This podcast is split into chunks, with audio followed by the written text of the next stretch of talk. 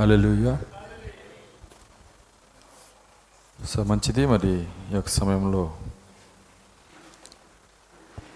చిన్న ప్రార్థన వినపం ఉంది. దాని కొరకు మనం ప్రార్థించి మిగిలిన భాగంలోకి మనం వెళ్దాం. అందరూ కళ్ళు మూసుకున్నట్లయితే చిన్న ప్రార్థన చేద్దాం.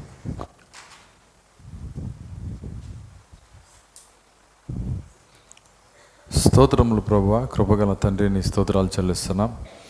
తండ్రి యొక్క సమయంలో నీ పాద సన్నిధిలో ఆయన ప్రభా నాయన మీ పాద సన్నిధిలో చేరి మిమ్మల్ని స్థుతించడానికి మిమ్మల్ని ఆరాధించడానికి నేడనే ఒక దినం మాకు ఇచ్చినందుకు వందనాలు చెల్లిస్తున్నాం. ప్రభు యొక్క సమయంలో ఇక్కడ ఉన్న ప్రార్థన విన్నపం మీ చేతులకు అప్పగిస్తున్నాం. తండ్రి నీ కృపను అనుగ్రహించండి. నీ కుమార్తె నాయన కావ్యాన్ని మీరు జ్ఞాపం చేసుకునండి. ప్రభా నాయన యొక్క ఏడో నెలలో తనకున్నటువంటి సమస్యను వెరిగిన దేవుడవు. ఆయన యొక్క వైద్యులు ప్రభువ నాయన తండ్రి బెడ్ రెస్ట్ కావాలని చెప్తుండే సహాయం దయచేయండి.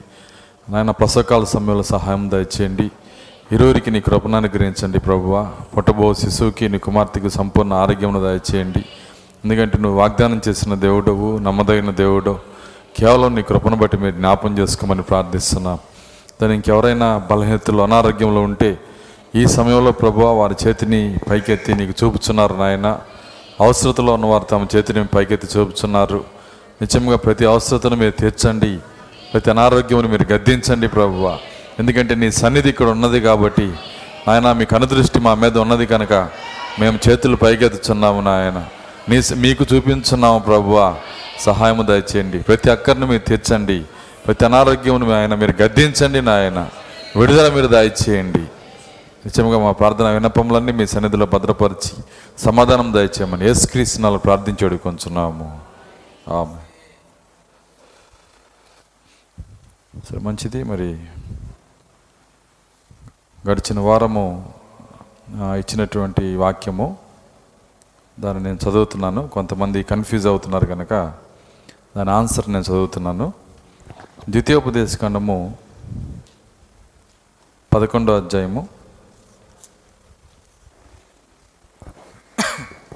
ద్వితీయోపదేశ ఖండం పదకొండో అధ్యాయము పద్దెనిమిదవ వచనం నుంచి నేను చదువుతున్నాను. కాబట్టి మీరు ఈ నా మాటలను మీ హృదయముల్లో హృదయముల్లోనూ మీ మనస్సుల్లోనూ ఉంచుకొని వాటిని మీ చేతుల మీద సూచనలుగా కట్టుకొనవలను. అవి మీ కన్నుల కన్నుల కన్నుల నడుమ బాసికముగా ఉండవలను. నీవు నీ ఇంట కూర్చున్నప్పుడు త్రవ నడుచున్నప్పుడు వండుకున్నప్పుడు లేచినప్పుడు వాటిని గురించి మాట్లాడుచు వాటిని మీ పిల్లలకు నేర్పి నీ ఇంటి ద్వారబంధముల మీదను నీ గౌన్ల మీదను వాటిని రాయవలను. ఇది మీకు ఇవ్వబడినటువంటి వాక్యము. మరి ఆన్సర్ చెప్పిన వాళ్ళు మరి వాళ్ళ పేర్లు నేను చదువుతున్నాను. సతీష్ శ్రావణి అబ్రహాం తాళ్ళూరు లిల్లీ రాయ్పూర్ సుజాత రాయ్పూర్ జ్యోతి లీ- Leela garu SR Vijayawada Swarupa Nellore Manjula Sanja Nellore Amulya Prasanna garu Kalyani sister Rachel Nellore Ruth Anitha Rachel David Revathi Priscilla Madhuri Nagadurga Rajani Tenali Pushpa Mariyamma Priyanka Salomi Mahimateja Manikyam Mahimavani Enosh Mahimavani Blessy Reshma Chittoor Sunitha Tanuja Ebenezer Ebenezer garu Sarah గారి Vijayawada Nagalakshmi Krupakumari Jyothipriya Pravalika Baji Peter Sajja Sarah Hephzibah Keerthi. మొత్తం నలభై యాభై మంది రాశారు. దేవుడు వాళ్ళందరిని దీవించునుగాక. అయితే జెంట్స్ భాగం పెరగల ఇంకా ఇందులో. వాళ్ళు ఇంకా తక్కువగానే ఉన్నారు. మరి దయచేసి మీరు కూడా చదివి దానికి ఆన్సర్ని పెట్టండి. ఎందుకంటే ఇది స్త్రీలకు మాత్రమే ఆశీర్వాదకరమైన కార్యం కాదు కానీ పురుషులకు కూడా ఇది ఆశీర్వాద ఆశీర్వాదకరమైన కార్యమే ఇది. కేవలం స్త్రీలకు మాత్రం చేసింది కాదు ఈ ప్రోగ్రామ్ ఇది. దాన్ని అలా మార్చేయమాకండి దయచేసి. మరి మీ పురుషులు కూడా చదివి దాని యొక్క ఆన్సర్ని పెట్టండి. దాని తర్వాత ఈ వారం ఇస్తున్నటువంటి లేఖనము నేను చదువుతున్నాను.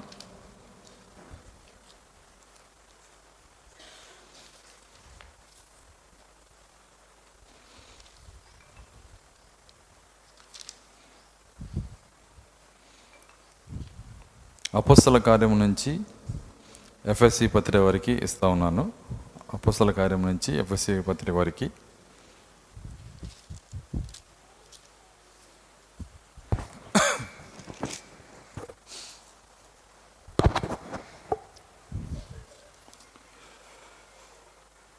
రెండు వచనాలు ఇస్తున్నాను. సహోదరులారా మాసిధోనియా సంఘములకు అనుగ్రహించబడి ఉన్న దేవుని కృపను గూర్చి మీకు తెలియజేయుచున్నాము. ఏలయనగా వారు బహుశ్రమల వలన పరీక్షింపబడగా అత్యధికముగా సంతోషించిరి. మరియు వారు నిరుపేదలైనను వారి దాతృత్వము బహుగా విస్తరించెను. ఇది లేఖనములు రెండు లేఖనాలు ఇచ్చాను నేను. రెండు వచనాలు ఇచ్చాను. మళ్ళీ చదువుతున్నాను. సహోదరులారా మాసిధోనియా సంఘములకు అనుగ్రహించబడి ఉన్న దేవుని కృపను గూర్చి మీకు తెలియజేయుచున్నాను. మరి ఆ కృప ఏంటంటే దేవుడు దేవుడు మాసిధోనియా సంఘానికి సమృద్ధి అయిన కృప ఇచ్చాడంట. ఏంటి ఆ కృప అంటే? ఏలయనగా ఏంటి ఆ కృప అంటే వారు బహుశ్రమల వలన పరీక్షింపబడగా అత్యధికంగా సంతోషించారంట. శ్రమల వలన పరీక్షించబడినప్పుడు వాళ్ళు ఏం చేశారంటే శ్రమల వలన కుంగిపోయారంటే అది కృప కాదు మళ్ళీ. అర్థమవుతుందా? బహు శ్రమల వలన పరీక్షించబడగా అత్యధికంగా సంతోషించారు. ఇట్లాంటి లేఖనం ఒకటి ఉందని చాలామంది తెలియదు కాబట్టి వీటిని తెలియజేస్తున్నాను నేను. ఎందుకంటే ఈ లేఖనం మరి మనం గ్రహించి ఆలోచించాల్సిన లేఖనం ఇది. అత్యధికంగా సంతోషించిరి. మరియు వారు నిరుపేదలైనను వారి దాతృత్వము బహుగా విస్తరించాను. సరే ఈ లేఖనాన్ని చదివి మరి చెప్పండి. అపస్తుల కార్యం నుంచి ఎఫ్ఎస్సి పత్రిక వరకు దీన్ని మీకు ఇస్తా ఉన్నాను. సరే మంచిది. మరి కొన్ని ప్రకటనలు చేసి మనం మిగిలిన ఆరాధన భాగంలోకి వెళ్దాం. మరి మీరు ప్రార్థించినట్లుగా మరి సూర్యాపేట మీటింగ్స్ చాలా చక్కగా దేవుడు జరిగించి ఉన్నాడు ఆయన. ప్రార్థించిన అందరికి కూడా యేసుక్రీస్తునామలో వందనాలు తెలియజేస్తా ఉన్నా. ఎందుకంటే మరి ప్రార్థన అత్యంత శక్తివంతమైంది అన్నాడు ఆయన. నన్ను ప్రసంగింపజేసేది కూడా ప్రార్థనే. కాబట్టి అలాంటి ప్రార్థన విలువైన ప్రార్థన సహాయం చేసిన అందరికీ మరొకసారి యేసుక్రీస్తునామంలో వందనాలు తెలియజేస్తా ఉన్నా. సరే మరి మీటింగ్స్ కోసమే కాదు మరి ప్రతి కోడికలో ఆదివారము బుధవారము నేను ఎక్కడికి వెళ్ళినా మరి దేవుడు నన్ను వాడుకునే విధముగా ఆయన చిత్తం చేయించే విధంగా మీ ప్రార్థనలో నన్ను జ్ఞాపకం చేసుకునండి. దాని తర్వాత వచ్చే నెల మరి పంతొమ్మిది ఇరవై పంతొమ్మిదో తారీఖు ఆదివారం వచ్చింది. ఆ ఆదివారము ఉదయం సాయంత్రము పాస్టర్ ఐజక్ గారు మన మధ్యకి వస్తూ ఉన్నారు. రెండు మీటింగ్స్ ఉన్నాయి. మరి ఆ మీటింగ్స్ కోసం ప్రార్థన చేయండి. వచ్చే నెల ఫిబ్రవరి పంతొమ్మిదో తారీఖు. ఇరవయో తారీఖు వివాహం ఉన్నది. మరి దాని కార్డు ఇస్తారు. ఇచ్చినాక మీకు దాని డీటెయిల్స్ నేను చెప్తాను. మరి ఈ యొక్క రెండు దినాల కోసము ప్రార్థించండి. ఎందుకు ఆదివారం తీసుకున్నామంటే వారం మధ్యలో రెండు రోజులు మీకు సెలవులు దొరకవని ఆదివారం వరకు సె- మీటింగ్స్లో గడిపి సోమవారం ఒక రోజు మాత్రమే మీకు సెలవు పెట్టుకునే అవకాశం ఉంటుంది కాబట్టి ఆ విధంగా మరి ఆదివారము సోమవారం ఏర్పాటు చేయటం జరిగింది. కాబట్టి మీ యొక్క మరి ఫెసిలిటీ కోసమే ఈ విధంగా ఏర్పాటు చేశాము. చాలామంది ఉద్యోగస్తులు చాలామంది వ్యాపారులు చాలామంది మరి ప్రైవేట్ ఉద్యోగస్తులు చాలామంది ఉన్నారు కనుక వాళ్ళందరూ కూడా మరి చక్కగా మరి ఈ యొక్క ఒక రోజు సెలవుతో ఈ కార్యక్రమంలో పాల్గొనడానికి ఈజీగా ఉంటుంది కనుక ఈ యొక్క దినాలు ఇలా విధంగా ఏర్పాటు చేయడం జరిగింది. కాబట్టి ఆ రెండు దినాల కోసము ప్రార్థించండి. ప్రతి దినము మీ ప్రార్థనలో జ్ఞాపకం చేసుకునండి. దీని తర్వాత మరి ఈ యొక్క కూడిక అయిన తర్వాత బాప్తిస్ కూటం ఉంది. ఇద్దరు సహోదరులు బాప్తీసం తీసుకుంటా ఉన్నారు. ఇంకెవరైనా బాప్తీసం తీసుకోవాల్సిన వాళ్ళు పేరు చెప్పకుండా ఉన్నా మీరు జాయిన్ అయితే నేను కూడా తీసుకుంటానని మీ పేరుని మరి సహోదరులకి మరి తెలియజేయండి వంశీకి కిరణ్కి. మరి మీ పేరుని తీసుకొని మరి మీకు కూడా ఆ సమయంలో బాప్తీసం ఇవ్వటం జరుగుతుంది. మరి ఆ బాప్తీస కోటానికి మరి అందరూ రాలేరు. కనీసం ఎందుకంటే తర్వాత ప్రభురాత్రి భోజనం ఉన్నది కాబట్టి మరి అందరూ రాలేరు గనక. మరి కొంతమంది అయినా స్త్రీలు ఉన్నారు కాబట్టి ఒక ఇరవై ముప్పై మంది ముప్పై మంది వరకు మనము వెళ్ళటానికి ప్లాన్ చేద్దాము. మరి దయచేసి మరి ఈ యొక్క బాప్తీసం గురించినటువంటి కూడిక ఉన్నది కనుక ఇంకెవరైనా పొందని వాళ్ళు పొందాలనుకున్న వాళ్ళు దయచేసి గుర్తుంచుకొని మరి మీరు కనుక పొందేటట్లయితే ఆ విషయాన్ని తెలియజేయండి. సరే మంచిది. దాని తర్వాత ఇంకొక ప్రకటన. సుతపల్లి నుంచి మన మధ్యకు వస్తున్నటువంటి సహోదరుడు మరి బాబు ఆయన పేరు యోహాను. సహోదరుడు మరి ఆయన గృహాన్ని నిర్మించుకున్నాడు. ఆయన గృహప్రవేశ కార్యక్రమము పన్నెండో తారీఖు అంటే గురువారము ఉదయము ఉదయం తొమ్మిదిన్నరకి అని ఇక్కడ సమయం ఇచ్చారు. మరి ఉదయం అంటే ఉదయం పూట ఆ గృహప్రవేశ కూడిక జరుగుతుంది. కాబట్టి సంఘం అందరినీ వాళ్ళు ఆహ్వానిస్తున్నారు. ఇందులో ఒక చిన్న కార్యం ఉంది. ఏ ఇంట్లో కూడా కృతజ్ఞత కూడిక సంఘమందరినీ పిలవలేరు. వింటున్నారా? తెనాల్లో ఎవరిల్లు మన సంఘం అంతా పట్టే అంత ఇల్లు ఎవరికి లేదు. కాబట్టి అలా సంఘమంతా పిలిచే పరిస్థితి చాలా రేరుగా ఉంటుంది.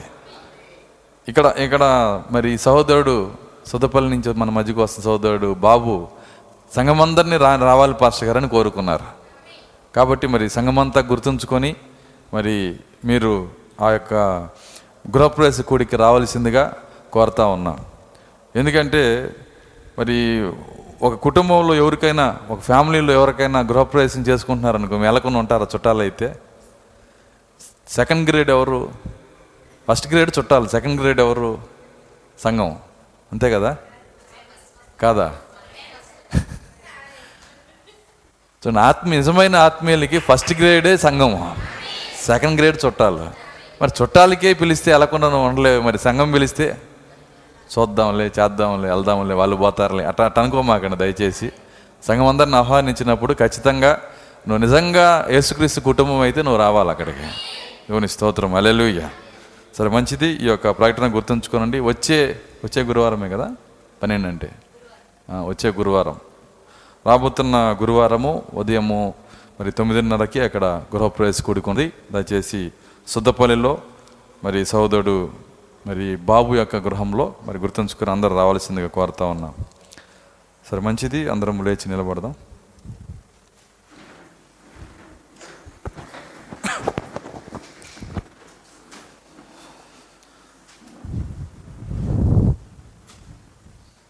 ఆయన యొక్క వాక్యంలోకి వెళ్ళబో ముందుగా కొద్ది నిమిషాలు మన హృదయం తెరిచి మన మనసు తెరిచి కొద్ది నిమిషాలు దేవుని స్థుతి ఆరాధన చేద్దాం. ఎవరు మౌనంగా ఉండొద్దు. అందరం దేవుని స్థుతించుదాం. కేవలం దేవుని స్థుతించుదాం. ప్రార్థన కాదు కేవలం దేవుని స్థుతించుదాం. బిగ్గరగా స్థుతించుదాం. స్తోత్రము స్తోత్రము స్తోత్రము స్తోత్రము alleluia alleluia alleluia alleluia alleluia నీకే స్తోత్రం స్తోత్రం స్తోత్రం స్తోత్రం స్తోత్రములు ప్రభువా. కృపగలన తండ్రి నీకు స్తోత్రములు రక్షకుడానికి స్తోత్రములు విమోచకుడానికి స్తోత్రములు స్తోత్రములు స్తోత్రములు స్తోత్రములు. హల్లెలూయ హల్లెలూయ హల్లెలూయ హల్లెలూయ హల్లెలూయ. స్తోత్రము స్తోత్రము స్తోత్రము స్తోత్రము స్తోత్రము స్తోత్రములు నాయన. తండ్రి నీకే స్తోత్రములు స్తోత్రములు. ఓ మమ్మల్ని ఎన్నుకున్న దేవుడవు మమ్మల్ని నడిపిస్తున్న దేవుడవు. తండ్రి నీకు స్తోత్రాలు చెల్లిస్తున్నాం. మమ్మల్ని స్వస్థపరుస్తున్న దేవుడవు. మమ్మల్ని నడిపిస్తున్న దేవుడో నాయన.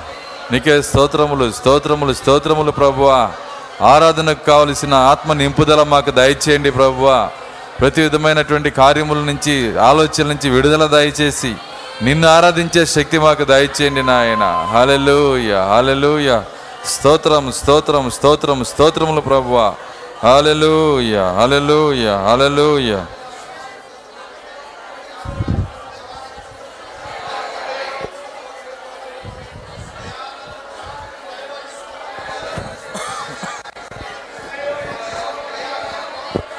hallelujah hallelujah hallelujah hallelujah స్తోత్రం స్తోత్రం స్తోత్రం స్తోత్రము నీ నోరు బావుగా తెరవము దాన్ని నింపెదనని వాగ్దానం చేసిన దేవుడు నమ్మదగిన దేవుడు. స్తోత్రములు ప్రభువా. నీ బిడ్డలు నోరు తెరిచి మిమ్మల్ని స్థుతిస్తున్నారు నాయన. ప్రతి బిడ్డని మీ ఆత్మతో నింపండి ప్రభువా. ఆత్మ నింపుదల దయచేయండి నాయన. దేవానికి స్తోత్రములు స్తోత్రములు స్తోత్రములు. Hallelujah hallelujah hallelujah hallelujah. స్తోత్రం స్తోత్రం. అందరం వల్ల కళ మూసుకుండగానే ఒక ఆరాధన పాట పాడుకుందాం. జీవనదిని నా హృదయములో ప్రవహింపచేయుమయా జీవనదిని నా హృదయములో ప్రవహింపచేయుమయా.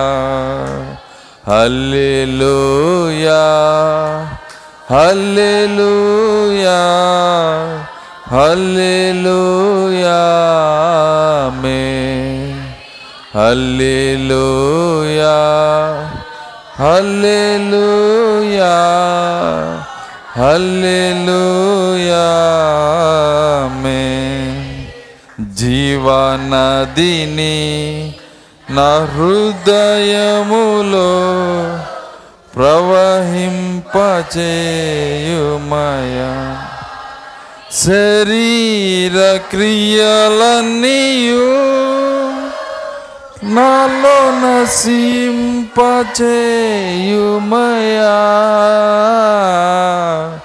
శరీర క్రియలన్నీయు. అందరం నోరు తెచ్చి పాడదాం. అవును ప్రభువా. శరీర కార్యములన్నీ నాశనం చేయండి నాయన. హల్లెలూయా. హల్లెలూయా ఆమేన్ హల్లెలూయా హల్లెలూయా హల్లెలూయా ఆమేన్ జీవనదిని నా హృదయములో ప్రవహింపచేయుమయా. జీవనదిని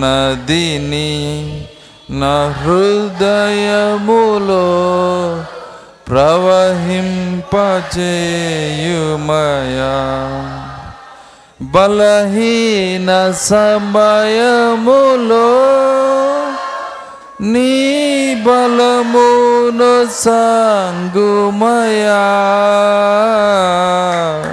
బలహీన సమయములో నీ బలమును సంగుమయా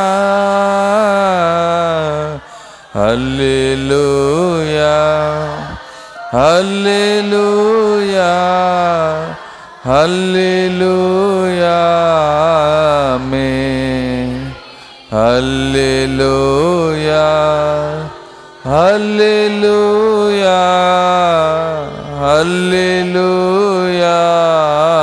ఆమేన్. జీవనదిని నా హృదయములో ప్రవహింపచేయుమయా. జీవనదిని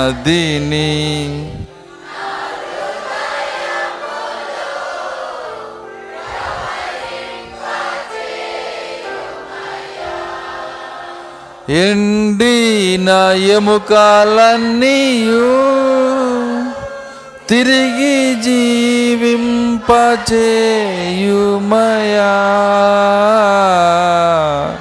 ఎండిన అవును ప్రభువా ఎండిపోయిన ప్రతి జీవితాన్ని తిరిగి జీవింపచేయండి నాయనా. హల్లెలూయా హల్లెలూయా హల్లెలూయా మే హల్లెలూయా హల్లెలూయా హల్లెలూయా మే జీవనదిని నా హృదయములో ప్రవహింపచేయుమయా. జీవనదిని నా హృదయములో ప్రవహింపచేయుమయా. కృపావరములతో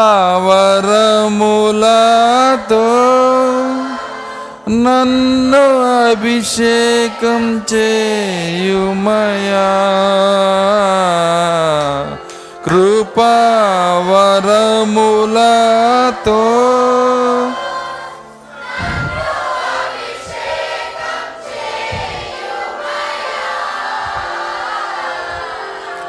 హల్లెలూయా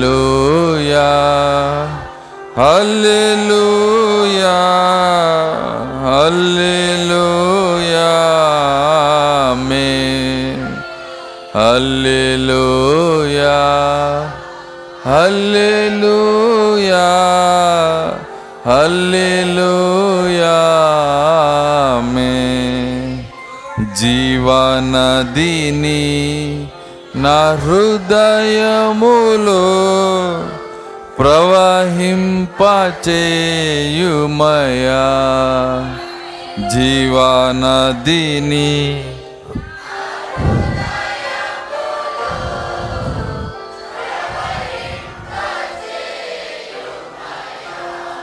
అందరం రెండు చేతులు పైకెత్తుదాం. ఆత్మ ఫలములతో నన్ను ఫలింపచేయుమయా. ఆత్మ ఫలములతో నన్ను ఫలింపచేయుమయా. హల్లెలూయా హల్లెలూయా హల్లెలూయా మే హల్లెలూయా. హల్లెలూయా హల్లెలూయా ఆమేన్. జీవనదిని నా హృదయములో ప్రవహింపచేయుమయా. జీవనదిని నా హృదయములో ప్రవహింపచేయుమయా. ప్రవహింపచేయుమయా. హల్లెలూయా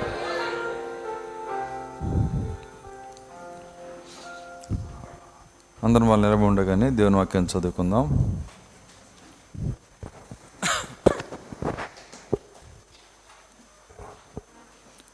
పరిశుద్ధ గ్రంథంలో నుండి తెసలోనికి రాసిన మొదటి పత్రిక నాలుగో అధ్యాయము.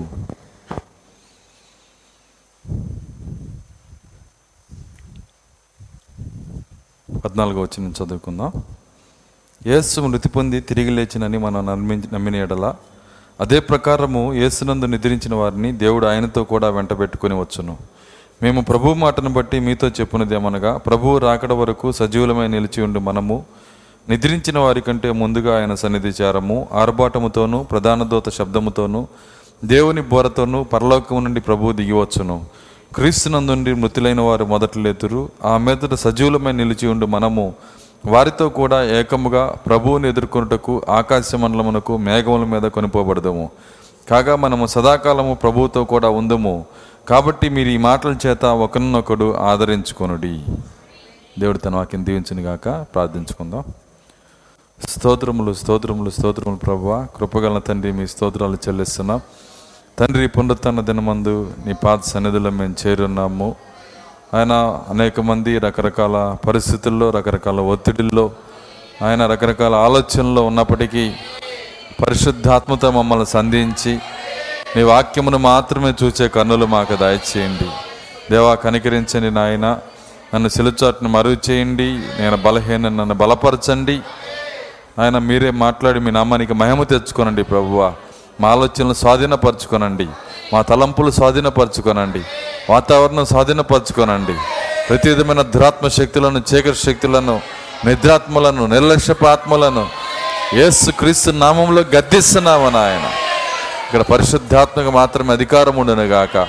ప్రతి రోగపు ఆత్మను గద్దించండి నాయన. ఈ స్థలం నుంచి వెళ్ళినప్పుడు ప్రభువా సంపూర్ణ ఆరోగ్యంతో ఇక్కడి నుంచి వెళ్ళటం సహాయము దయచేయండి. దేవానికి స్తోత్రములు. నన్ను మరుగు చేసి మీరే మాట్లాడి మీ నామానికి మహిమ తెచ్చుకోమని యేసుక్రీస్తు నామములో ప్రార్థించేడు కొంచున్నాము కూర్చుందాం.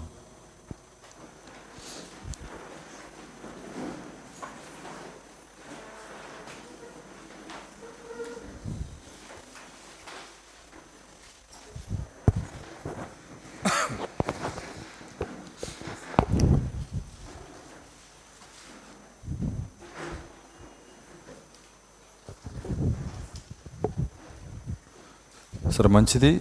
మరి రెండు వారాల తర్వాత మరలా మన యొక్క మూలవాక్యం దగ్గరికి వచ్చాం. ఒకటి క్రిస్మస్ రెండోది జనవరి ఫస్ట్. అప్పటి వరకు మరి మరలా ఈ తెసలోనికి రాసిపత్రికని మనము పక్కన పెట్టున్నాం. దాదాపుగా మరి మూడు సంవత్సరాలు పూర్తి అవ్వబోతుంది రేపు మార్చికి. దేవుడు అనేక కార్యాలు మనకి విడిచిస్తూ ఉన్నాడు. నిజంగా మరి దేవుడు మనతో మాట్లాడుతున్నప్పుడు ఆ మాటలను విలువగా తీసుకొని మరి ఆయన మాటలను పట్టుకోవటమే యహోవాని పట్టుకోవటం. అందుకే ఆయన మాట ఒక మాట చెప్తున్నాడు యహోవా మీకు దొరుకు కాలమందే. దొరకటం అంటే ఏంటో కదా ఆయన మాటలు మనకు దొరకటమే. వర్తమానం మనకు దొరకటమే. ఇది దొరికే సమయంలోనే మనం పట్టుకోవాలా. ఒకరోజు ఆయన మాట దొరకని కాలం వస్తుంది. ఆ కాలం వచ్చినప్పుడు మనం ఎంత ప్రయాసపడినా ఉపయోగం లేదు. కాబట్టి ఆయన మనకు దొరకటమే మనకు దేవుడిచ్చిన కృప. మనకేదో ఒక ఆస్తి ఇవ్వటమో లేకపోతే మనకేదో మరి మనం అనుకున్నది జరగటమో గొప్ప డబ్బు మరి దేవుళ్ళు రావటమో అది కాదు కానీ నిజమైన దేవన మన హృదయంలోకి ఆయన రావటమే ఆయన వాక్యం రావటమే నిజమైన దేవన. కాబట్టి మరి నిత్యంగా మరి ఈ చివరి దినాల్లో మనం ఎక్కడున్నామో మనం ఎరిగి ఏది వింటున్నామో దాని గ్రహింపులో మనం ఉండాలి. చూడండి చలికాలము అవటం వల్ల ఏదో మనకు తెలియదు కొద్దిగా హాజరు తగ్గుతుంది. ఎందుకంటే చెప్పాలి కావాలా మరి బైబిల్లో ఉంది కదా చలికాలం గడిచిపోయింది రండి అని అర్థమవుతుంది.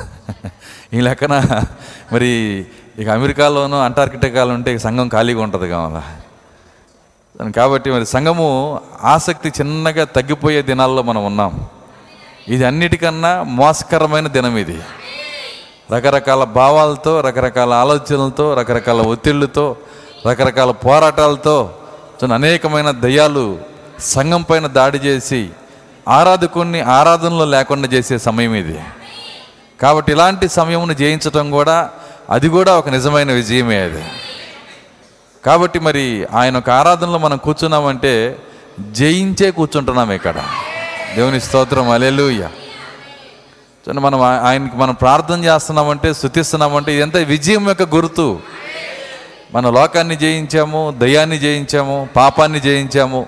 మరి వీటన్నిటిని జయించే మన సీట్లో మనం కూర్చుంటున్నాం. మరి ఓడిపోయిన వాళ్ళ కోసం మనం ప్రార్థన చేయాలి. వింటున్నారా? ఎవరైతే రాలేకపోతున్నారో వాళ్ళ కోసము ప్రార్థన చేసే బాధ్యత కూడా మన మీదే ఉంది. కాబట్టి మరి జారిపోతున్న వాళ్ళ కోసం ప్రార్థించండి. లోకంలో పో- పోరాటంలో ఓడిపోతున్న వాళ్ళ కోసం ప్రార్థించండి. సంఘములో మరి సంఘ క్షేమం కోసం ప్రార్థించాలి. సంఘ సంఘ క్షేమం కోసం ప్రార్థించటమే బైబిల్ ఏం చెప్తుందంటే ఎరుసలేము నిమిత్తం ప్రార్థన చేయటం అన్నాడు ఆయన. ఎరుసలేమును ప్రేమించటం. చాలామంది ఎరుసలేమా నిన్ను ప్రేమించేవారు వర్ధిల్లుదురు అని చెప్పినప్పుడు ఎరుసలేం ఫోటో ఎదురు పెట్టుకొని ప్రేమిస్తున్నారు వాళ్ళు. అర్థమవుతుందా? ఇళ్ళలో ఎరుసలేం యొక్క ఫోటో పెట్టుకొని చాలా పెద్దది నేను ఎరుసలేమును ప్రేమిస్తున్నాను అది కాదు ఎరుసలేం ముందు నువ్వు సంఘానికి వెళ్ళు. అర్థమవుతుందా. ఈరోజు నిజమైన సంఘం ఏంటో ఆ సంఘం యొక్క స్థానం ఏంటో ఎరగాలి మొట్టమొదట. ఆ- యొక్క నిజమైన ఎరుసలేము భూమి మీద లేదు పైన ఉంది నిజమైన ఎరుసలేము ఎక్కడుందంటే పైన ఉంది బైబిల్ ఏం చెప్తుంది? ఎరుసలేము పైన ఉన్నది పైనున్న ఎరుసలేం కోసం ప్రార్థన చేయమంటున్నాడు. పైనున్న ఎరుసలేం కోసం ప్రార్థన చేయమంటున్నాడు. సరే దాన్ని తాక్యంగా చూద్దాం. గలతెలకు రాసిన పత్రిక. కొంతమంది అది చదివి ఉండరు కనుక వాళ్ళు కొద్దిగా వివరించి నేను చెప్పి ముందుకు వెళ్తాను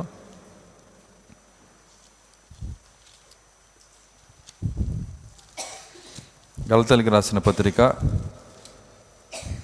నాలుగో అధ్యాయము ఇరవై ఆరో వచనం. అయితే పైనున్న ఎరుసలేము అయితే పైనున్న ఎరుసలేము స్వతంత్రంగా ఉన్నది. స్వతంత్రముగా ఉన్నది. అది మనకు తల్లి. అది మనకు తల్లి. ఇందుకు కనని గొడ్రాల కనని గొడ్రాల. సంతోషించుము. ప్రసవ వేదన పలని ఆ, బిగ్గరగా కేకలు వేయము. ఆ. ఏల అనగా ఎలయనగా పెనిమిటి గల దాని పిల్ల కంటే పెనిమిటి పెనిమిటి గల దాని పిల్లల కంటే పెనిమిటి లేని దాని పిల్లలు పెనిమిటి లేని దాని పిల్లలు ఎక్కువ మంది ఉన్నారు ఎక్కువ మంది ఉన్నారు అని రాయబడి ఉన్నది. అని రాయబడి ఉన్నది. సహోదరులారా చాలు చాలు. అయితే పైనున్న ఎరుసలేము స్వతంత్రముగా ఉన్నది. అది మనకు తల్లి. ఈ ఎరుసలేము ఎక్కడుందంట? పైన ఉంది ఎరుసలేం పైన ఉండటం అంటే ఏంటి? అది కూడా చాలా మరి కొద్దిగా వివరించి చెప్పాలి లేకపోతే అర్థం కాదు అది. పైనున్న ఎరుసలేం ఎవరంటే వింటున్నారా? మన వాక్య శరీరాలన్నీ కలిసి ఎరుసలేము. మన వాక్య శరీరాలు ఎక్కడున్నాయి? ఇది చెప్పే సమయానికి యేసుక్రీస్తు అంటున్నాడు వీరి దోతలు పైన తండ్రి ముఖమును ఎల్లప్పుడూ చూచుందరు. అది వాక్య శరీరంలో అన్నీ కలిసి ఎరుసలేము. కాబట్టి ఈ ఎరుసలేము అనేది ఒక మర్మమైనటువంటి ఒక భాగము. ఈ సంగతి తెలియక చాలామంది దీని మీద సంస్థలు కూడా కట్టేశారు. ఒక డినామినేషన్లు కట్టి పరలోక తల్లి పరలోక తల్లి అని చెప్పి బయలుదేరారు. అర్థమవుతుంది? అదొక డినామినేషన్ దాంట్లో రెండు కోట్ల మంది చేరారు. సరే మోసపోవటానికి ఎంతమంది వెళ్తున్నారో చూడండి. సత్యం తెలియదు. ఓ రోజు మా ఇంటికి కూడా వచ్చారు వాళ్ళు. మా ఇంటికి వచ్చి కూర్చొని పరలోక తల గురించి చెబుతా ఉంటున్నారు. నాకే చెబుతా ఉన్నా సరే రమ్మన్నా నేను. తీసుకెళ్ళి నేను సోదరుడు వంశీ ఇద్దరము మా ప- ఇంటి పైన చిన్న బిల్డింగ్ ఉంది చిన్న రూమ్ ఉంది. దానికి వెళ్దామని చెప్పి అక్కడికి వెళ్ళి ఒక వచ్చినటువంటి పాస్టర్స్ని వాళ్ళని తీసుకొని కూర్చోబెట్టి వాళ్ళు అన్నారు మేము తెల్లవారుదాకా చెప్తాం వింటారా? అన్నారు. వింటామన్నా. అయితే మరి దా దాని యొక్క తలుపు వంశీ ఏమన్నాడంటే గేడేసి తాళం వేసాడు దానికి. దాన్ని గేడేసేసి తాళం కూడా వేసాడు. మంచిది అన్నారు వాళ్ళు. ఒక గంట సేపు సాగినాక మేము వెళ్ళాలండి ఇంట్లో పిల్లలు ఉన్నారని అంటున్నాడు. మీరే కదా తెల్లారి కడతా చెబుతా ఉన్నారు అన్నాడు పరలోక తల్లి అంట. నేను చెప్పాను అప్పుడు. ఏమన్నారంటే మీ పరలోక తల్లి ఎవరో నేను చెప్తా అన్నా. చెప్పండి అన్నాడు. జాంగిల్జా అన్న. వాళ్ళు నమ్మేది ఏంటంటే ఒక ఒక జాంగిల్జా అనే ఒక స్త్రీ ఆమె పరలోక తల్లిని నమ్ముతారంట. పోయిన ఆమె ఏమన్నా పవిత్రురాలా అంటే భర్తను వదిలిపెట్టి ఇంకొకరిని చేసుకుందామా? చేసుకుంది ఒక పాస్టర్ని చేసుకుంది. పోనీ ఆయన ఏమన్నా పవిత్రుడు అంటే భార్యను వదిలిపెట్టి ఏమని చేసుకున్నాడు? అర్థమవుతుందా? మళ్ళీ వీళ్ళ కోసం రెండు కోట్ల మంది పరలోక తల్లి జాంగిల్జా నమ్మండి అని బోర్డులు పెట్టుకొని తిరుగుతున్నారు. ఎంత అమాయకత్వం చూడండి. సంఘము ఎలా మోసగించబడుతుందో చూడండి. చూడండి, చివరికి మా చేత తాళం తీయించి పారిపోయారు వాళ్ళు. చూడండి ఎందుకంటే రెండు గంటలు అయిపోయేటప్పటికి ఇక మేము ఉండలేమని కనీళ్ళు పెట్టుకొని వెళ్ళిపోయారు. నిజమైన వాక్యం ముందు ఏది నిలబడదు. దేవుని స్తోత్రం అలెలుయ్య నిజమైన వాక్యం ఏంటో కాదు సింహం యొక్క గర్జన అది. సింహం అరిచినప్పుడు అన్ని కామైపోవాల్సిందే. ప్రవక్త ఎప్పుడైతే ఆయనలో నుంచి దేవుడు సింహముగా గర్జించాడో ప్రతి డినామినేషన్ కామైపోయింది అక్కడ. దేవుని స్తోత్రం అలేలుయ్య మీకు తెలుసా అడవిలో సింహం అరిస్తే కొన్ని కిలోమీటర్లు వినపడుతుందంట. చూడండి అడవిలో ఆ సింహం అరుపుకి ఏమైందంటే పేడ పురుగు కూడా పేడలోకి వెళ్ళి దాక్కుంటుంది ఆ సౌండ్ వినలేక పేడ పురుగు కూడా ఏం చేసిద్దంటే ఆ పేడలోకి వెళ్ళి దాక్కుంటుంది ఎందుకంటే సింహం వరిసినప్పుడు అన్నీ కామైపోవాల్సిందే. అలాంటి సింహం ఎవరో కాదు నేనని చెప్పట్లేదండి. వర్తమానమే సింహము. దేవుని స్తోత్రం అలెలుయ్య వర్తమానం ఎవరు పట్టుకున్నారో వాళ్ళలో నుంచి సింహ గర్జనిస్తాడు దేవుడు. దేవుని స్తోత్రం అలెలుయ్య కాబట్టి ఆ ఎరుసలేం అంటే ఏంటి? పైన ఉన్నటువంటి ఎరుసలేం అంటే ఏంటి? ఇదంతా చెప్పాలని చాలా సమయం పడుతుంది. నా యొక్క అంశం అది కాదు. అయితే మనము ఎరుసలేము కోసము ఎరుసలేమును ప్రేమిస్తే దీవించబడతాము. ఎరుసలేమును ప్రేమిస్తే దీవించబడ ఎరుసలేమా నిన్ను ప్రేమించువారు వర్ధిల్లుదురు. అప్పుడు ఎవరిని ప్రేమించాలో ప్రజలకు తెలియదు గనక వర్ధిల్లాలని ఆశిన వాళ్ళందరికీ నేను ఇచ్చే సలహా ఏంటంటే సంఘం కోసం ప్రార్థన చేయండి. ఈ సంఘమే పైనున్న ఎరుసలేము నా కోసమే నేను ప్రార్థించుకోవడానికి సమయం లేదు పాస్టర్ గారు. సంఘం కోసం ఎక్కడ చేసేది? సో నాది ఆత్మీయ దరిద్రం అది. అర్థమవుతుందా? సో నా నా- నా వరకే తింటాను కుటుంబానికి కూడా పెట్టలేనంటే వాడు అంత పేదోడు. సో అట్లాంటి దరిద్రం మనకు ఉండకూడదు కానీ మనం దరిద్రులము దిక్కుమాలిన వారము కాదు. చూడండి ఆయన మనకి బంగారం ఇస్తానని చెప్పాడు ఆయన. దేవుని స్తోత్రం అల్లెలుయ్య చెప్పాడా? బంగారం నా యొద్ద కొనుము అంటున్నాడు. కాబట్టి మరి సమృద్ధి అయిన జీవం ఇచ్చే కాలంలో మనం ఉన్నాము.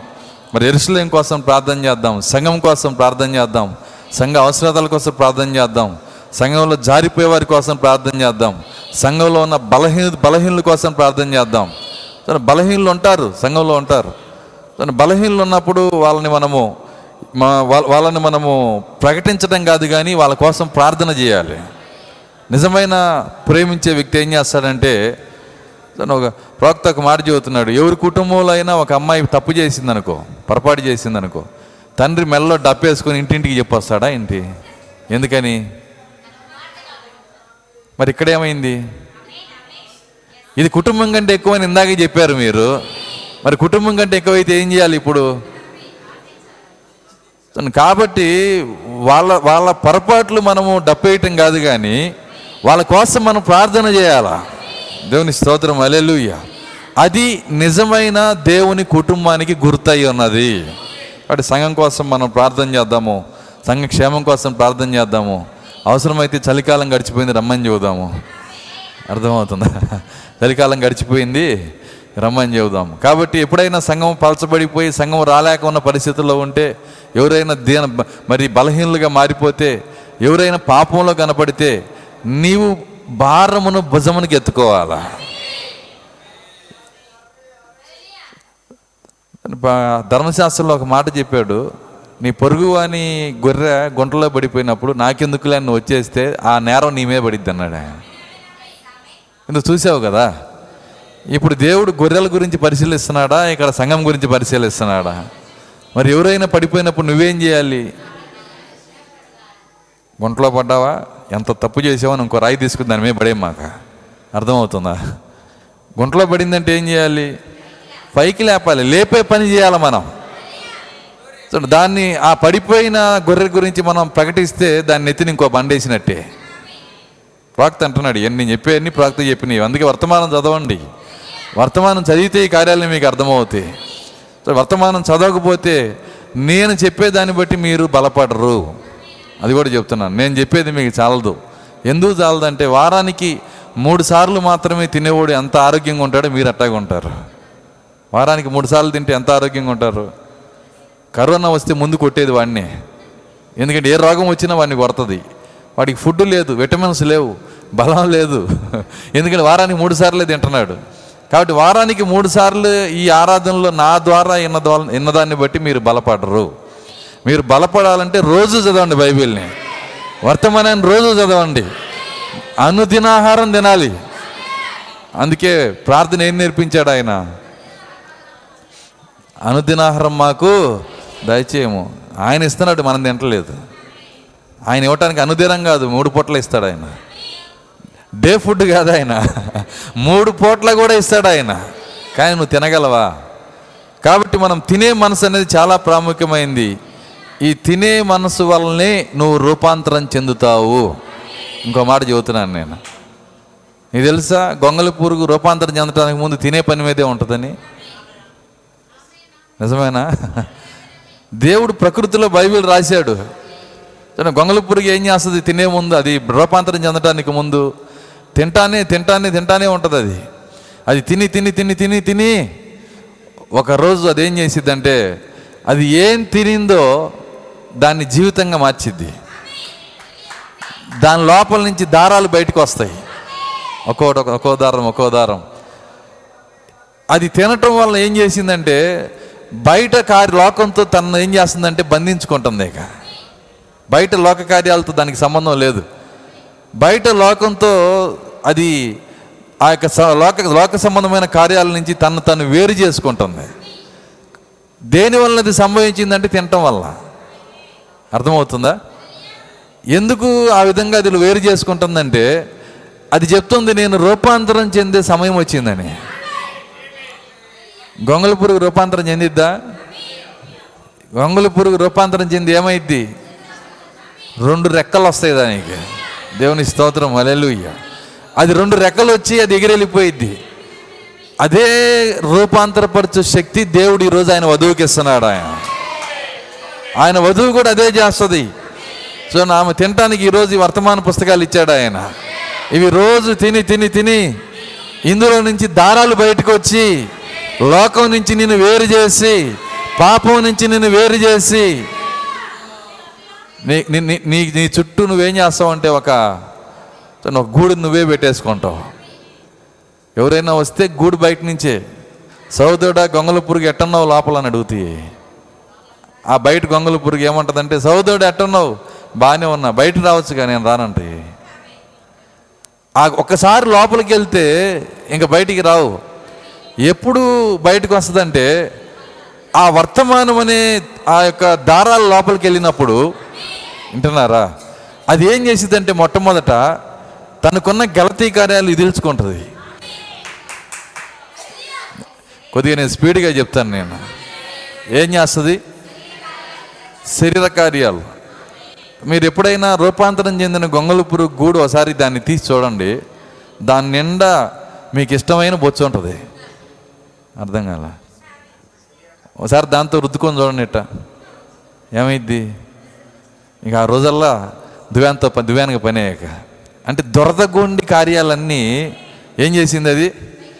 విదిల్చుకుంది. ఎక్కడ విదిల్చుకుంది? ఇది తిని దాన్ని వేరు చేసుకొని దాని లోపలికి వెళ్ళి వింటున్నారా? అక్కడ ఏం చేసిందంటే దానికి ఉన్న శరీర కార్యాలన్నీ విదిల్చుకుంది ఇక నాకు ఈ బొచ్చొద్దు ఈ దొరదొద్దు. అర్థమవుతుందా? వాటన్నిటిని వదిలేసి నూతన రూపంలోకి వెళ్ళిపోతుంది అది. మా బాహ్య పురుషుడు కుసించిపోతున్నా అంతరంగ పురుషుడు దినదినము నూతనపరచబడుతున్నాడు. ఏంది పాస్ గారు? గొంగళ పురుగులో కూడా వర్తమానం ఉందా? ఉంది. నువ్వు ఏది తీసుకున్నా వర్తమానం ఉంటుంది.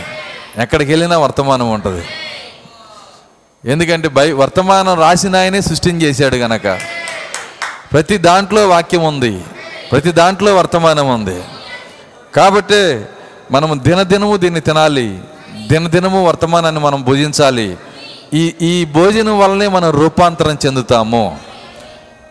అసలు రూపాంతరం చెందడానికి ఇష్టపడుతున్నారు? నాకు ఒక డౌట్ కొన్ని సందర్భాల్లో డౌట్ వస్తుంది. అసలు ఇష్టపడే వాళ్ళు ఉన్నారా దానికోసమని? రూపాంతరం చెందే వాళ్ళు ఇష్టపడే ఇష్టపడే వాళ్ళు ఉన్నారా? ఏంటి రూపాంతరం చెందటం అంటే? మహిమ దేహంలోకి వెళ్ళటం. కొత్త రూపంలోకి వెళ్ళటం. ఈ పాత జీవితం అనేది ఈ పాత రూపం అనేది అసహ్యమైంది. అసలు ఇష్టం లేనిది ఎవరికి ఇష్టం లేనిది? ఎవరి ఎవరింట్లో కన్నా గొంగళ పురుగు వస్తుంటే ఒక్కసారిగా ముఖం ఎరిగి మా- ఒకసారి కోపం వచ్చేస్తుంది వాళ్ళకి. స్వాగతం సుస్వాగతం అని చెబుతారా? చెప్పరు కదా. మరి మన జీవితం కూడా గొంగల పురుగు లాంటి బతికేమంది దేవుడు కనుక లేకపోతే అమ్మో వీడు వస్తున్నాడు అమ్మో ఏం వస్తుందని చెప్పి ముందుగానే గొంగళ పురుగును చూస్తే ఎంత అసహ్యంగా చూస్తారో. మన జీవితాలు కూడా అట్లాంటి జీవితమే. కానీ దాన్ని మార్చే శక్తి ఒకటి ఉంది ఈరోజు. అదే దేవుడిచ్చే ఆహారము. దేవుని స్తోత్రం. అలెలుయ్య గొంగల పురుగుని ఇష్టంగా మీదకెక్కించుకొని ముద్దుపెట్టేవాడు ఎవడండి? ఎవరైనా చేయగలరా దాన్ని?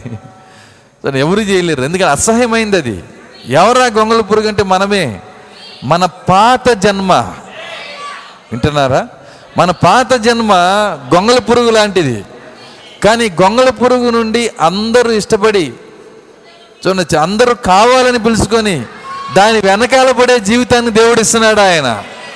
ఇది కొత్తది కాదు నీలో నుండే వస్తుంది అది. అది ఎక్కడి నుంచి వస్తుందంటే నీలో నుంచే.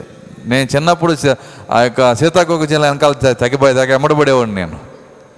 అవి అవి నా మీద వాలాలని వాటిని పట్టుకోవాలని ఇష్టపడేవాడిని. ఎందుకని? నాకు తెలియదు అది గొంగళ పురుగు అని. అర్థమవుతుందా? తర్వాత తెలిసింది గొంగళ పురుగే ఇట్ట మారిందని.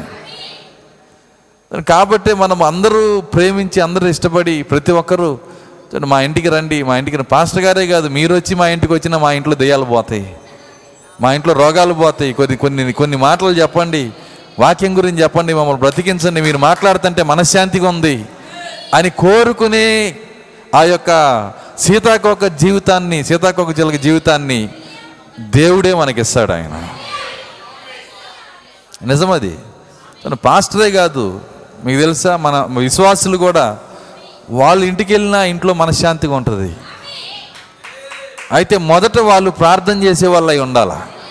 దేవునితో సంబంధం కలిగిన వాళ్ళు అయి ఉండాలి. అటువంటి వ్యక్తులు నీ ఇంటికి వచ్చినా చూడండి చాలా సంతోషంగా ఉంటుంది.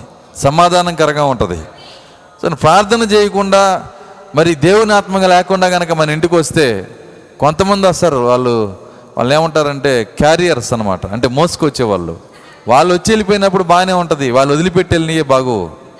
ఏంటయ్యి కొన్ని దెయ్యాలను కూడా తీసుకొస్తారు. సరే మన దెయ్యాలను మోసుకెళ్ళే వాళ్ళకి ఉండకూడదు కానీ పరిశుద్ధాత్మను మోసుకెళ్ళే వారిగా ఉండాలమ్మా నువ్వు వెళ్ళినప్పుడు పరిశుద్ధాత్మని ఇచ్చేవారిగా ఉండాలి. అప్పుడే నువ్వు సీతాకో చిల్లగా ఉన్నావని అర్థం అక్కడ. అందమైన బటర్ఫ్లైగా దేవుడు మార్చేస్తాడు. ప్రవక్త అంటున్నాడు ఒక పుస్తకంలో అంటున్నాడు ఎత్తబోట్లో మనకి రెండు రెక్కలు బయటకు వస్తాయి అన్నాడు ఆయన. దేవుని స్తోత్రం అలెలు ఎత్తబడేటప్పుడు రెండు రెక్కలు బయటకు వస్తాయి అంటున్నాడు. ఎందుకంటే పక్షిరాజులం కదా. ఆత్మీయ పక్షిరాజులం కదా. సో నా రూపాంతరపరిచే శక్తి ఎక్కడి నుంచి వస్తుందంటే ఇది తినటం వల్లనే. కాబట్టి మనం చదవాలి వాక్యం చదవాలి వర్తమానం చదవాలి. ఏదో పాస్టర్ గారు చెబుతాడు కష్టపడి కాసేపు రెండు గంటలు ఇందాములే అది కాదు. ఇంటి దగ్గర చదవాలి పుస్తకాలు తెరవాలి బైబిల్ బైబిల్ తెరవాలి. నువ్వు తెరిస్తేనే ఈ కార్యాలను నువ్వు అర్థం చేసుకోగలిగేది. మీరు తెరవకుండా నేను చెప్పడం కూడా కష్టమే. నేను చెప్పేది కూడా మీరు పట్టుకోలేరు. కాబట్టి పుస్తకాలు సంపాదించుకోండి వర్తమాన పుస్తకాలు సంపాదించుకోండి. చూడండి మీకు మీకు వస్త- వర్త ఏ వర్తమాన పుస్తకం లేదన్నా ఈరోజు దేవుడు అంత ఈజీగా ఇచ్చాడంటే హబ్ అని ఒకటి పెట్టాడు. Message hub. ప్రతి సెలవులో ఉంది అది. ఆ మెసేజ్ హబ్లోంచి వెళ్ళి నీకు ఏ పుస్తకం కావాలో ఏదో ఇంటర్నెట్ వాడి దగ్గరికి వెళ్ళినా ఇదిగో ఈ పుస్తకం నాకు ప్రింట్ చేయండి అంటే ఒక్క నిమిషంలో ప్రింట్ చేసి నీ చేతిలో పెడతాడు. వేడి వేడిగా చేతిలోకి వస్తుంది. అర్థం కాలా? ప్రింట్ అయినా చేతిలో ఎట్లుంటుంది? అది కాలుతుంటుంది ఏంది కాలుతుందంటే వేడివేడిగా వచ్చింది. ఆహా వేడివేడి ఫుడ్ ఇస్తున్నాడు ఆయన మనకి. కాబట్టి ఎంతో దూరంలో లేదు ఈ వర్తమానము. ఆహారం ఏం కష్టంగా సంపాదించుకోవటం. ఒకప్పుడు ఒక పుస్తకం లేదంటే వాళ్ళు ఏం చేసేవాళ్ళంటే గోడచారులుగా మారి మా వాళ్ళే ఇది పలానా పాస్టర్ దగ్గర ఉందంటే అక్కడికి చేరి ఆయన తెలియకుండానే యాకోబులాగా తెచ్చుకుంటారు వీళ్ళు. అర్థమవుతుందా? ఎందుకంటే తప్పు లేదు ది- జీవాహారం అది. కాబట్టి అంత ఆశగా ఉన్న తరం నుంచి ఇచ్చినా కానీ తెరవని తరంలోకి వచ్చాం మనం. చేతిలో పెట్టినా కానీ తినలేని ముందు పెట్టినా కానీ తినలేని తరం. ఎందుకు తినలేవయ్యా? డాక్టర్ ఒప్పుకోడండి షుగర్ అండి. రకరకాల రోగాలు ఉన్నాయండి మాకు. తింటే బీపీ వస్తుంది తింటే షుగర్ వస్తుంది తింటే గ్యాస్ వస్తుంది ఎసిడిటీ వస్తుంది కాబట్టి మేము తినట్లేదు. ఆత్మీయ రోగాలతో ఉన్నామండి అందుకే తీయట్లేదు పుస్తకాలని. ప్రతి రోగమును మనం దేవుని సన్నిధిలో వదలగొట్టుకోవాలా. ప్రభు ప్రతి రోగాన్ని తీసేయండి. నేను చదవని వ్యక్తిగా ఉండకూడదు. వర్తమానం చదివే వ్యక్తిగా ఉండాలి నేను. ప్రవక్త రూపాంతరపరచు శక్తి అనే వర్తమానాన్ని చెప్పాడు. ఆ వర్తమానం పేరే రూపాంతరపరచు శక్తి. ఈరోజు ఆ పుస్తకము మీరు సంపాదించుకోండి. ఆ శక్తిని సంపాదించుకోండి. ఎప్పుడైతే ఆ రూపాంతరపర శక్తిని మీ దగ్గరికి వస్తుందో మీ జీవితాన్ని మార్చేస్తుంది అది. పాత గొంగల పురుగు జీవితం మనలో ఉండదు. అసహించుకునే జీవితం మనలో ఉండదు. శరీర కార్యాలు మన లోపల ఉండవు. మనకున్న ఆ- ఆ గొంగల పురుగున్న బొచ్చ ఏంటో తెలుసా? ఆ దొరదగుండి బొచ్చ ఏంటో తెలుసా? చదవండి గల్తీలో ఇక్కడే ఉంది గల్తీలు రాసిన పత్రిక. మనం చదివిన మనం చదివిన పరలోక ఎరుసలేం దగ్గర ఉన్న అక్కడే ఉంది ఈ కార్యం. అదే పేజీలో ఐదో అధ్యాయంలో పంతొమ్మిదో వచ్చిన నుంచి. శరీర కార్యములు శరీర కార్యములు స్పష్టమై ఉన్నవి. స్పష్టమై ఉన్నవి. అవేవనగా గొంగళి పురుగు బొచ్చు స్పష్టమై ఉన్నది. ఇటు కూడా చదవచ్చు మనం. అవేవనగా? అవేమనగా? జారత్వము జారత్వము అపవిత్రత అపవిత్రత కాముకత్వము కాముకత్వము విగ్రహారాధన విగ్రహారాధన అభిచారము అభిచారము. ద్వేషములు. ఏంటయ్యి? ఉందా? బొచ్చు ఉందా మనకి? ఇంకా పాత బొచ్చే ఉంటే ఇంకెక్కడ నువ్వు మారేది? దేశములు అంటున్నాడు ఆయన. దేశములు ఆ కలహము కలహము గొడవలు ఆ మత్సరములు క్రోధములు క్రోధములు కక్షలు కక్షలు భేదములు భేదములు విమతములు విమతములు అసూయలు అసూయలు. మత్తతులు. ఒక్కొక్క మాట రెండు గంటల వర్తమానం అది. అవన్నీ ఎవరిస్తే? చూడండి అవన్నీ ఇవన్నీ కూడా గొంగళ పురుగు బొచ్చే ఇదంతా కూడా. ఈ బొచ్చు ఇంకా మన మీద ఉందేమో చూసుకోవాలి మనం. ఉంటే నువ్వు ఇంకా రూపాంతరపరచబల్లా గొంగళ పురుగుని ఏం చేస్తారు తెలుసా? చిన్నప్పుడు మేము ఇంట్లో అద్దెకొని అద్దెకి ఇంట్లో అద్దెకుంటే అవి అవి పక్కన మొలగ చెట్టు ఉంటే అవి ఇంట్లోకి ఎప్పుడు వచ్చేయో తెలియదు షర్ట్లో ఎప్పుడు దూరేయో తెలియదు నేను షర్ట్ వేసుకునేవాడిని. ఏం దొరదగా ఉందంటే చూస్తే సో నాకు తెలియకుండా దాన్ని ఇట్లా ఒత్తేవాడిని అది అంతా గ్రీన్ గ్రీన్గా అయిపోయేది అది పైలిపోయేది తర్వాత ఇంతలా వాసేది దాన్ని గోక్కొని కొబ్బరి నూనె రాసి అర్థమవుతుందా? ఈ బాధ అంతా ఎందుకని ఎక్కడ కనపడితే అక్కడ కాలుతో చెప్పు చెప్పుతో దొక్కేసేవాడిని. ఏం జీవితం అది? అర్థమవుతుందా? గొంగల పురుగు జీవితం అది. అసహించుకుంటారు. ఎక్కడ కనపడితే అక్కడ చెప్పుతో దొక్కేస్తారు ఆ బాధపడలేక ఇంట్లోకి రావడానికి ఇష్టపడరు. అసలు ఒంట్లోకి ఒంట్లోకి ఒంటి దగ్గరికి రావడానికి అసలు ఇష్టపడరు. అది అసహ్యమైన జీవితం. ఆ జీవితం ఇదే. ఇప్పుడు నా చదివిన లేఖనాలే ఆ జీవితం. ఈ జీవితం నుంచి నువ్వు మార్చబడి రూపాంతరం చెందాలి నువ్వు. దేవుని స్తోత్రం. అలెలుయ్యా కాబట్టి ఆ గొంగల పురుగు జీవితము దాని నుంచి మార్చడానికే దేవుడు దేవుని మహాకృప రూపాంతరపరచు శక్తిని దేవుడు మనకి ఇచ్చాడు. ఆ శక్తి ఆ పరిశుద్ధాత్మ ఇక్కడే ఉన్నాడు ఈరోజు. అది కనుక నువ్వు పొందుకొని దాని కొరకు నువ్వు చేయాల్సిన పని ఏంటంటే ఆహారము భుజించాలి. దేవుడు వాగ్దానం చేసిన ఆహారాన్ని భుజించాలి. ఈ ఆహారం తింటేనే నువ్వు రూపాంతరపరచబడేది. రూపాంతరపరచబడితేనే ఎగిరి వెళ్ళిపోయేది. దేవుని స్తోత్రం అలేలుయ్య వారికి ఎగిరిపోతే బాగుంటుంది అనుకోండి కుదరదు అక్కడ. సో ఎగి ఎగిరి వెళ్ళిపోతాను నేను ఎగిరి వెళ్ళిపోతాను అది కాదు. నువ్వు తినాలి తిని రూపాంతరపరచబడాలి అప్పుడు ఆ యొక్క సీతాకొక చిలకలాగా నువ్వు ఎగిరి వెళ్ళిపోగలుగుతావు. కాబట్టి ఒకప్పుడు రె- రెక్కలు లేని అసహ్యమైన జీవితం ఇప్పుడు రెండు రెక్కలు ధరించుకుంది. ఏంటి ఆ రెండు రెక్కలు అంటే ఒకటి వర్తమానము రెండు వాక్యము. ఒకటి వర్తమానము రెండు వాక్యము. వర్తమానము వాక్యము రెండు రెక్కలు ధరించుకుంది. ఉన్నాయా? రెండు రెక్కలు ఉన్నాయా? బైబిల్ చదవాలి వర్తమానం తీసుకో. రెండు నీ జీవితం అవ్వాలి. ఎప్పుడైతే రెండు నువ్వు తీసుకుంటావో అప్పుడు నువ్వు ఎగిరెళ్ళిపోతావు. అయితే ఆ శక్తి ఇస్తుంది మాత్రము ఆహారం వలనే. ఆయన వాగ్దానం చేసి ఇచ్చిన ఆహారము.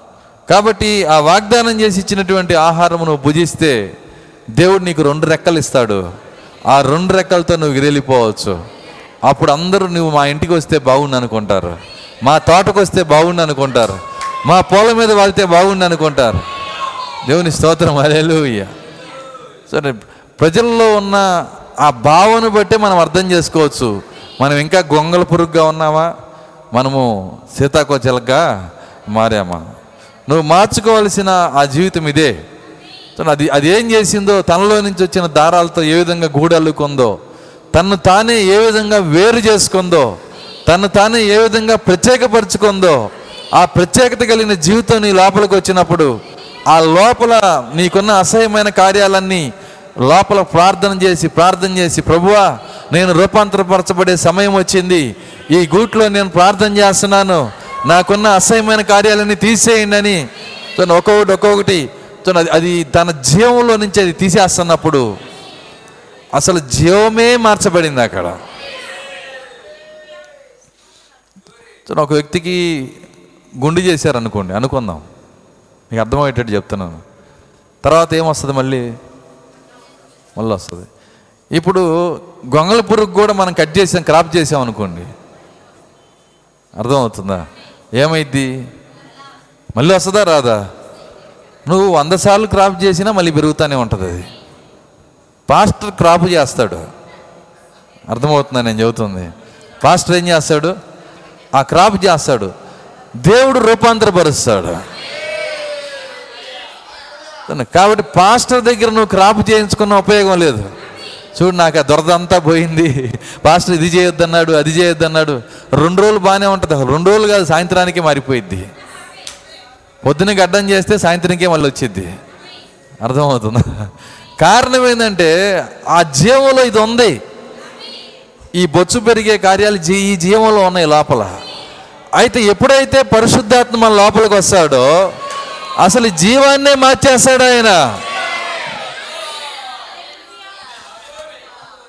కాబట్టి ఆయన మన లోపలికి వచ్చినప్పుడు ప్రతి ఒక్క ప్రతి పాత కార్యాలన్నీ తీసి ఇక ఇక అందులోని అవి ఊడిపోతాయి. అవి ఏం చేస్తాడంటే ఒక్కొక్క వెంట్రుక ఇక నాకు అవసరం లేదని మో మూలాలతో సహా పెరిగి ఆ గూళ్ళో ఉండిపోతాయి అంతే.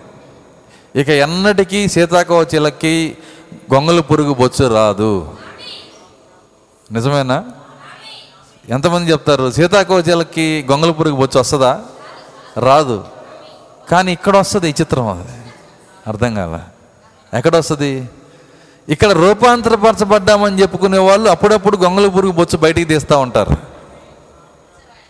అది విచిత్రం అంటే. నేను చెప్పేది అర్థం కాల. సరే మేము పరిశుద్ధులము మేము మారిపోయాము రూపాంతరం చెందామని చెప్పేవాళ్ళు ఏం చేస్తారంటే సీతాకోచలకని చెప్పి దగ్గరికి వాళ్తే దాని నిండా గొర్రె గొంగళ పురుగు బొచ్చుంటే ఎవరు తీసుకుంటారండి దాన్ని? చక్కగా దాని జీవాన్ని అంతా మార్చేసి రంగురంగులుగా దాన్ని ప్రింట్ చేసి తను చూడటానికి కంటికి ఎంతో సంతోషంగా మనసుకి ఆహ్లాదకరంగా అవి ఎగిరి వస్తుంటే ఎంతో సంతోషంగా ఉండేది. అలా మార్చేది ఎవరంటే రూపాంతరపరిచే శక్తి మాత్రమే. దేవుని స్తోత్రం అలెలుయ్య కాబట్టి ఆ విధంగా దేవుడు మనల్ని మార్చాలని మనం ప్రార్థన చేద్దాం. సో దాని కొరకు మనం తిందాం వాక్యాన్ని తిందాం వర్తమానాన్ని తిందాం. ఇక ఇక్కడ మనం చూసినప్పుడు అందుకే ఈ కార్యాలన్నీ ఇక్కడ ప్రవక్త చెప్తున్నాడు ఇవన్నీ కూడా. ఆయన ఏమన్నా పైన ఉన్న ఎరుసలేమో? చూడండి మనకి తల్లి అంటున్నాడు. ఎరుసలేం పైన ఉంది అంటున్నాడు తను ఎరుసలేమా నిన్ను ప్రేమించేవారు వర్ధిల్లుదురు అంటున్నాడు. కాబట్టి మనము ఈ ఈ- ఆ ఎరుసలేమును ప్రేమించాలని మనం ఇష్టపడితే మొదటిగా మనం ప్రేమించాల్సింది మనతో పాటు సీట్లలో కూర్చున్న వాళ్ళని. ఎంతమంది పైన ఎరుసలేమును ప్రేమించాలనుకుంటున్నారు? దానికి ఏం చేయాలో తెలుసా? నీతో పాటు సీట్లో కూర్చున్న వాళ్ళని ప్రేమించడం నేర్చుకుంటే అదే పైన ఎరుసలేమును ప్రేమించటము. దేవుని స్తోత్రం అలెలుయ్య అయితే ఈ ప్రేమించే శక్తి వెలుగు సంబంధులకు మాత్రమే ఉంటుంది. ఎవరికి ఉంటుందండి? చీకటి సంబంధులు ప్రేమించలేరు. వెలుగు సంబంధులు మాత్రమే ప్రేమించగలరు. దైవ దేవుని సంబంధులు మాత్రమే ప్రేమించగలరు. ఎందుకంటే దేవుడు ప్రేమ అయి ఉన్నాడు. దేవునికి పుట్టిన వాళ్ళు ఏమై ఉంటారు? వాళ్ళు ప్రేమ అయి ఉంటారు చీకటి సంబంధులు చీకటికి పుట్టిన వాళ్ళు ప్రేమించలేరు. ఒక మాటలో చెప్పాలంటే దయ్యము దేవుడు చేసిన అన్ని పనులు చేసిద్దంట. అన్ని అద్భుతాలు చేసిద్ది. దేవుడు చేసిన అన్ని కార్యాలు చేసిద్ది. అయితే ఒక్కటి మాత్రం చేయలేదంట. దయ్యము ప్రేమించలేదు. దయ్యం భాషలు మాట్లాడిద్ది. దయ్యం ప్రవచనాలు చెప్పిద్ది. వింటున్నారా? చెప్పిద్ది అప్పాష గారు అవును చెప్పిద్ది. దయ్యం భాషలు మాట్లాడిద్ది దయ్యం ప్రవచనాలు చెప్పిద్ది దయ్యం అద్భుతాలు చేసిద్ది దయ్యం మ్యాజిక్ షోలు చేస్తుంది ఎన్నైనా చేస్తుంది. కానీ ఒక్కటి అది చెయ్యలేని కార్యం ఏంటంటే తన సహోదరుల్ని ప్రేమించలేదు. అసలు ప్రేమ అనేది వాళ్ళు లేదు. అప్పుడు అది మనం కలిగి ఉన్నామనుకో నువ్వెన్నడూ భాషలు మాట్లాడవసరలా? నువ్వెన్నడూ అద్భుతాలు చేయవసరలా? నువ్వెన్నడూ ఏదో గొప్ప కార్యం చేయవసరలా? కానీ ఆ ప్రేమ భాగం నీలో ఉందనుకో. ఖచ్చితంగా నీలో దేవుడు ఉన్నాడని అర్థం అక్కడ.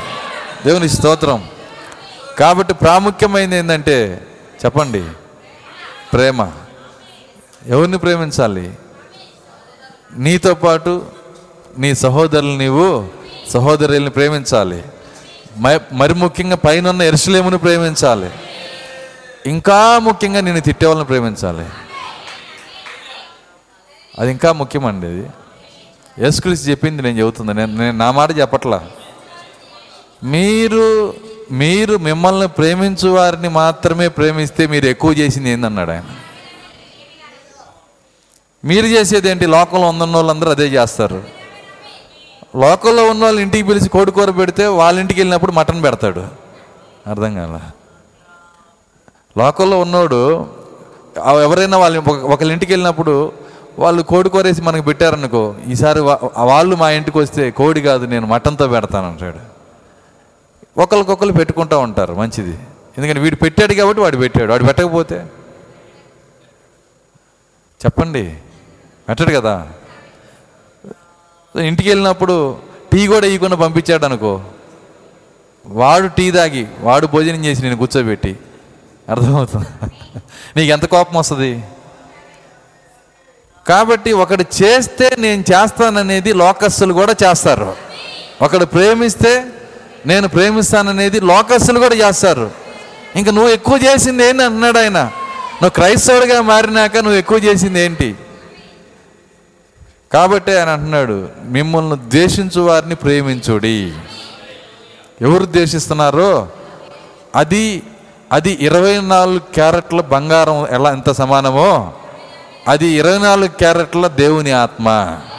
Twenty four carats God spirit అది. ఇక అందులో ఏ డౌట్ లేదు. ద్వేషించు వారిని ప్రేమించే శక్తి నీ లోపల ఉంటే అది శుద్ధ సువర్ణమైన దేవుని ఆత్మ. ఇప్పుడు ఆ ట్వంటీ ఫోర్ క్యారెట్ ఎవరు? ఎంతమంది దగ్గర ఉంది? చెప్పండి. రాగలరా? నా దగ్గర ఉందని చెప్పగలరా? పోనీ ట్వంటీ టూ. అది కూడా లేదా? ట్వంటీ టూ క్యారెట్ కూడా లేదా?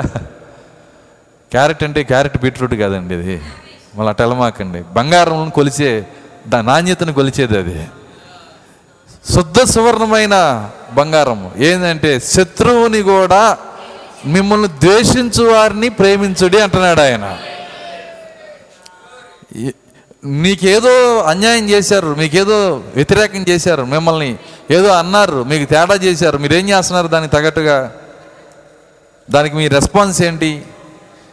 లోపల దేవుని ఆత్మ ఉంటే అప్పుడు మనం తిరిగి వాళ్ళని ప్రేమిస్తామంటున్నాడు ఆయన. ఎవరైనా ద్వేషించబడి ప్రేమించడం కనుక జరిగితే ఇక వాళ్ళ మీద నేను స్టాంప్ వేసి సంతకం చేస్తా. అర్థమవుతుంది. వీళ్ళ లోపల దేవుని ఆత్మ ఉన్నది అని. తను చాలామందికి చెయ్యి లేపే ధైర్యం కూడా లేదు నాకు తెలుసు అది. వాస్తవంగా ఇది మొదటి మెట్టు ఎత్తబాటులో. దీని తర్వాత వేల మెట్లు ఉన్నాయి ఎక్కాల్సినవి. అంటే మనం ఎత్తబడికట వెళ్ళే దారిలో మొదటి మెట్టు కూడా ఎక్కకుండా నేను ఇంకా నేను అక్కడ వెళ్ళిపోతాను అనుకుంటే ఎట్టా? ఏ విధంగా ఉన్నాం మనం? కాబట్టి ఎందుకు దేవుడు ఈ కార్యాలు చదువుతున్నా అంటే మొదటి మెట్టన్నా ఎక్కండి. ఈ ప్రేమ భాగం మనల్ని ఏం చేస్తుందంటే పరలోకంలో ఏదో ఒక మూలన్నా ఉంచిద్దంట. వాక్త అన్నమాట అది. నీ లోపల ఆ ప్రేమ ఉంటే ఎత్తబాటులో రాకపోయినా పరలోకంలో ఏదో ఒక మూల ఉంటావు నువ్వు. ఆ భాగం కనుక మన లోపల లేకపోతే ఎన్ని చేసినా ఎన్ని అద్భుతాలు చేసినా ఎన్ని స్వస్థతలు చేసినా ఎన్ని దయ్యాలు కొట్టినా ఎన్ని కార్యాలు చేసినా మీరెవరో నాకు తెలియదు పొన్ను అంటాడు ఆయన. పాస్టర్లని గెట్అవుట్ అన్నాడు ఆయన. గొప్ప గొప్ప సేవలు చేసిన వాళ్ళని మీరెవరో నాకు తెలియదు వెలుపలికి పండి అంటున్నాడు. ఎందుకంటే ఆ ప్రేమ భాగం లేకపోతే. కాబట్టి ఆ భాగము లేకుండా అసలు మనం క్రైస్తవులము దే దేవుని పిల్లమని పిలిపించుకోవడానికి కూడా మనము అర్హులం కానీ కాదు. సరే మత స్వార్తలు చెప్పలేదా అది? చదవండి.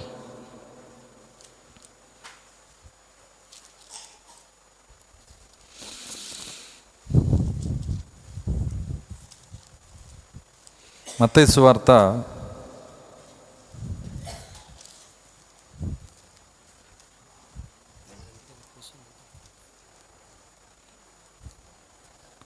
మత్తైసు వార్త ఐదో అధ్యాయము.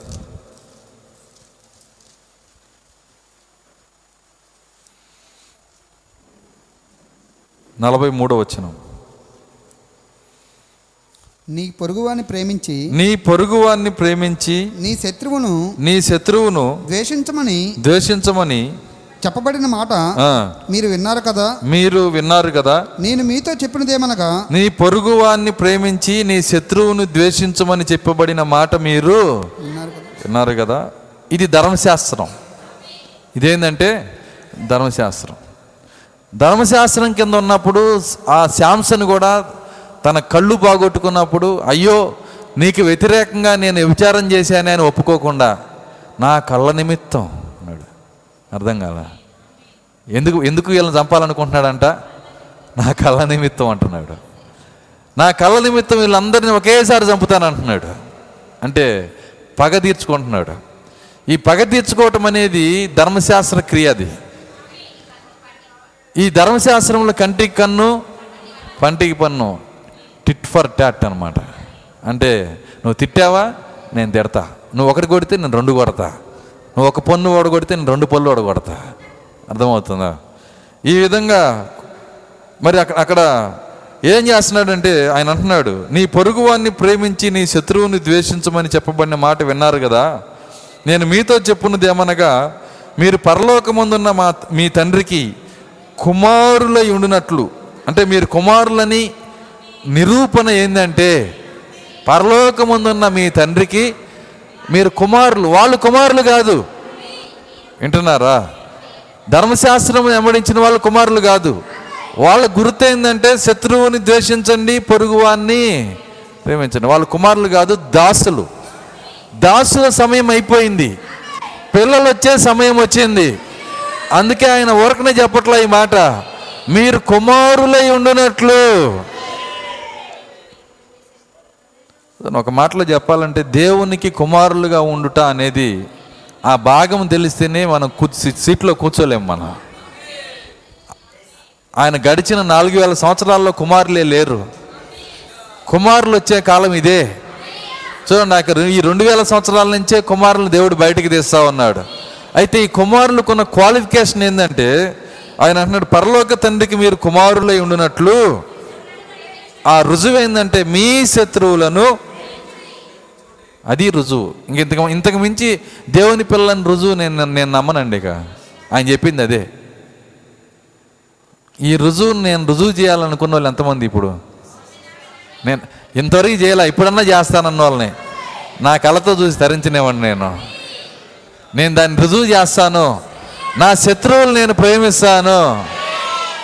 ఎక్కడి నుంచైనా సరే. నాకు కాదు దేవుని చేయి చూపించండి. నా శత్రువులను నేను ప్రేమిస్తాను. మన ప్రవక్త శత్రువును కూడా ప్రేమించేవాడు. అందుకే అంటున్నాడు ఆ పాతాళానికి నా శత్రువు కూడా బాగూడదు అంటాడు ఆయన. ఎందుకంటే ఆయన శత్రువును కూడా ప్రేమిస్తున్నాడు కనుక ఆయన అంటున్నాడు నేను మీతో చెప్పున్నది ఏమనగా మీరు పరలోకముందున్న మీ తండ్రికి కుమారులై ఉండినట్లు మీ శత్రువులను ప్రేమించుడి. మిమ్మను హింసించు వారి కొరకు ప్రార్థన చేయుడి. మిమ్మల్ని హింసించు వారి కొరకు ప్రార్థన చేయుడి. మొన్న ఒక ఒక- బ్రదర్ చెప్తున్నాడు. మన మెసేజ్ పాస్టరే పెద్ద పాస్టర్ ఆయన. ఆయన తనకు శత్రువులుగా ఉన్న వాళ్ళందరినీ అంట వాళ్ళ పేరు రాసి కింద పడేసి ఆయన దొక్కుతాడంట ముందు. తర్వాత సంఘాన్ని కూడా పిలిచి మీరు కూడా తొక్కండి అంటాడంట. శత్రువుని కాళ్ళ పాదాల కింద ఉంచుతా అన్నాడు కదా కాళ్ళ కింద తొక్కిస్తా అన్నాడు కదా అని చెబుతాడంట. వాళ్ళ పేరు రాసి ఇదిగో ఇక్కడ ఇక్కడ ఈ పేరు ఎవరిది? ఈ పేరు ఈ పేరు పలానా వ్యక్తిది అనుకో. నా పేరు చదివి తొక్కుతున్నా. నేను తొక్కుతున్నా అంట. ఆయన దొక్కినా సంఘానికి అందరిని పిలిచి తొక్కమంటాడంట. వర్తమాన పాస్టర్ పెద్ద పాస్టర్ ఎంత బుద్ధిహీనత ఎంత అవివేకము. కనీసం బేసిక్స్ కూడా లేవు ఇక్కడ. ఈ యొక్క ఏబిసిడీలు కూడా తెలియని వాళ్ళు అని అర్థం అక్కడ. ఇది ఏబిసిడి. దీన్ని వదిలిపెట్టి డిగ్రీ వెనకాల పోయే వాళ్ళు ఎంతమంది ఉన్నారు. ఏబీసీలు నేర్చుకోకుండా అసలు ఏబిసిడియే నేర్చుకోవాలా? ఎంబీబీఎస్ పుస్తకాలు ముందేసుకొని నేను ఎప్పుడు డాక్టర్ అవుతానంటే ఎట కుదిరిద్ది? ఏబిసిలే రాలా నీకు? ఎట్లా నువ్వు ఎతబాటులో పోతావు? తను ఇక్కడ చెప్తున్నాడు ఆయన. ఏమంటున్నాడంటే మీరు మిమ్మల్ని ప్రేమించు వారిని ప్రే ఆయ- మిమ్మల్ని హింసించు వారి కొరకు ప్రార్థన చెయ్యుడి ఏమని ప్రార్థన చేయాలి? ప్రభు నన్ను హింసిస్తున్నారయ్యా. నన్ను హింసిస్తున్నారయ్యా. ఎప్పుడు కోపం తెచ్చుకుంటావయ్యా? ఎప్పుడు ఎప్పుడు వీళ్ళ నిమిత్తము నా మా నిమిత్తం ఎప్పుడు నువ్వు వాళ్ళకి రివాంజి తీర్చుకుంటావు? మీకు తెలుసా ఈరోజు బలిపీఠం కింద ఆత్మలు కూడా చర్చిలో కూర్చున్నాయని? అర్థం కాల. బలిపీఠం కింద ఆత్మలు చర్చిలో కూర్చున్నాయి. అదేంటి ప్రభువా? ఆయన ఐదవ ముద్ర తెరిచినప్పుడు ఏమైంది? సరే నేను కొద్దిగా సింపుల్ కార్యాలు కొద్దిగా లోపలికి వెళ్ళి చెప్తాను నేను ఐదవ ముద్ర తెరిచినప్పుడు బలిపీఠం కింద ఆత్మలు వచ్చినాయి. ఏమంటున్నాయి? నాథ సత్యస్వరూపి ఎందాక మౌనంగా ఉంటావు. మమ్మల్ని వాళ్ళు రక్తం గార్చి చంపారు గనక మా రక్తం నిమిత్తం ప్రతి ప్రతి ప్రతీకారం చేయవా? దేవుడు అంటున్నాడు చేస్తాను కొద్దిగా శైలం కొద్దిగా ఆగండి. నేను చేసేది చేసేదే అంటున్నాడు ఆయన. ఎందుకంటే వాళ్ళు ఎవరంటే వధువు కాదు వాళ్ళు యూదులు. వాళ్ళకి ఇచ్చిన ధర్మశాస్త్రం అది. వాళ్ళు అడగటంలో తప్పు లేదు. వాళ్ళని చంపిన వాళ్ళ కొరకు వాళ్ళని చంపమని అడగటంలో తప్పు లేదు. కానీ కుమారులు అలా కాదు. ఇది ఉన్నత జీవం ఇది. ఈ జీవం ఏం చేస్తుందో చూడండి. ఆయన ఏమంటున్నాడు? మిమ్మల్ని హింసించు వారి కొరకు ప్రార్థన చేయుడి. దేవుని స్తోత్రం. అలెలుయ్యా ఏమని ప్రార్థన ప్రార్థన చేయమన్నాడు కదా అని చెప్పి మరి చేతపడి ప్రార్థన చేయకూడదు. చేతపడి ప్రార్థన ఉందా? ఉందండి. ప్రభువా వారి కాళ్ళు ఇరిగిపోవాలి వాడి తలకాయ బయలిపోవాలి వాడి యాక్సిడెంట్లో చచ్చిపోవాలి నన్ను ఇంత మాట అంటాడు వాడు. అర్థమవుతుంది? చాలామంది పాస్టర్లకి విశ్వాసులు భయపడటాన్ని నేను చూసా కళ్ళతో చూసి చెబుతున్నా. ఎందుకే భయపడతారంటే ఆయన చెప్పిస్తాడండి. ఏం చేస్తాడంట? ఆయన చెప్పిస్తాడని జీవితాంతం బానిసలు అయిపోయిన విశ్వాసులు చూశాను నేను. అసలు ముందు వీళ్ళు శాపగ్రస్తులు. ఎందుకంటే మనిషికి శపించే అధికారం ఉన్నదా? వింటున్నారా? ఒక మనిషికి శపించే అధికారం ఉందా? నువ్వు వాక్యం చదవకుండా హేతువు లేని శాపం దొర హేతువు లేని శాపము తగలదని చెబుతుంటే బైబిల్ వాక్యం చెబుతుంటే వాక్యం మీద నిలబడు. యోవా ఇలాగ సెలవిచ్చున్నాడు. హేతువు లేని శాపం తగలదు. ఎవరు చెప్పారు ఈ మాట? దేవుడే హేతువు లేని శాపం. ఎందుకో దేవుడు ఇట్లా లాక్కి వెళ్తున్నా నేను ఎటే వెళ్తున్నా. నా అంశంలోకి నేను వెళ్ళాలనుకున్నా కానీ వెళ్ళలేకపోయాను. సరే మంచిది. దేవుడు ఎటు తీసుకెళ్తే అటు వెళ్తాను నేను. జాగ్రత్తగా గమనించండి హేతువు లేని శాపము తగలదు అంటున్నాడు ఆయన. హేతు అంటే ఏంటి? కారణం. కారణం లేకుండా వాడు శపిస్తే ఆ శాపం నీకు ఎందుకు తగిలిద్ది? కారణం లేకుండా నన్ను చాలామంది శపించారు. దర్శనాలకు చూసి కూడా చెప్పారు. ఈయన టైపోయాడని. ఎన్నో చెప్పారు. ఒకటి కూడా నెరవేరలా. ఒక్కటి కూడా నెరవేరలా. పాతిక ముప్పై సంవత్సరాలు అయింది వాళ్ళు చెప్పి కూడా. అర్థమవుతుందా? ఎందుకు తగలదంటే యహోవా ఇలాగ సెలవిచ్చుచున్నాడు. హేతువు లేని శాపము తగలదు. వాళ్ళు చెప్పించుకోవచ్చు పాస్టర్లే మళ్ళీ వాళ్ళు చెప్పిస్తారండి. గడగడగడ ఉనిగిపోతుంటారు వాళ్ళు చెప్పించేది ఏంటండి దీవించే దేవుడు ఉండగా. మన దేవుడు ఎట్లాంటి దేవుడు? ఆయన దీవించగా శపించగలవాడు ఎవడు? యహోవా మన పక్షమునుండగా మనకి విరోధి ఎవడు? యహోవా మన పక్షమునుండగా అంటే విరోధి లేడని చెప్పట్లా. అసలు విరోధిగా కొనసాగటం వాడు అలా కాదు. విరోధి స్టాండ్ తీసుకోవటం వాడు అలా కాదు. దేవుని స్తోత్రం. అలెలుయ్య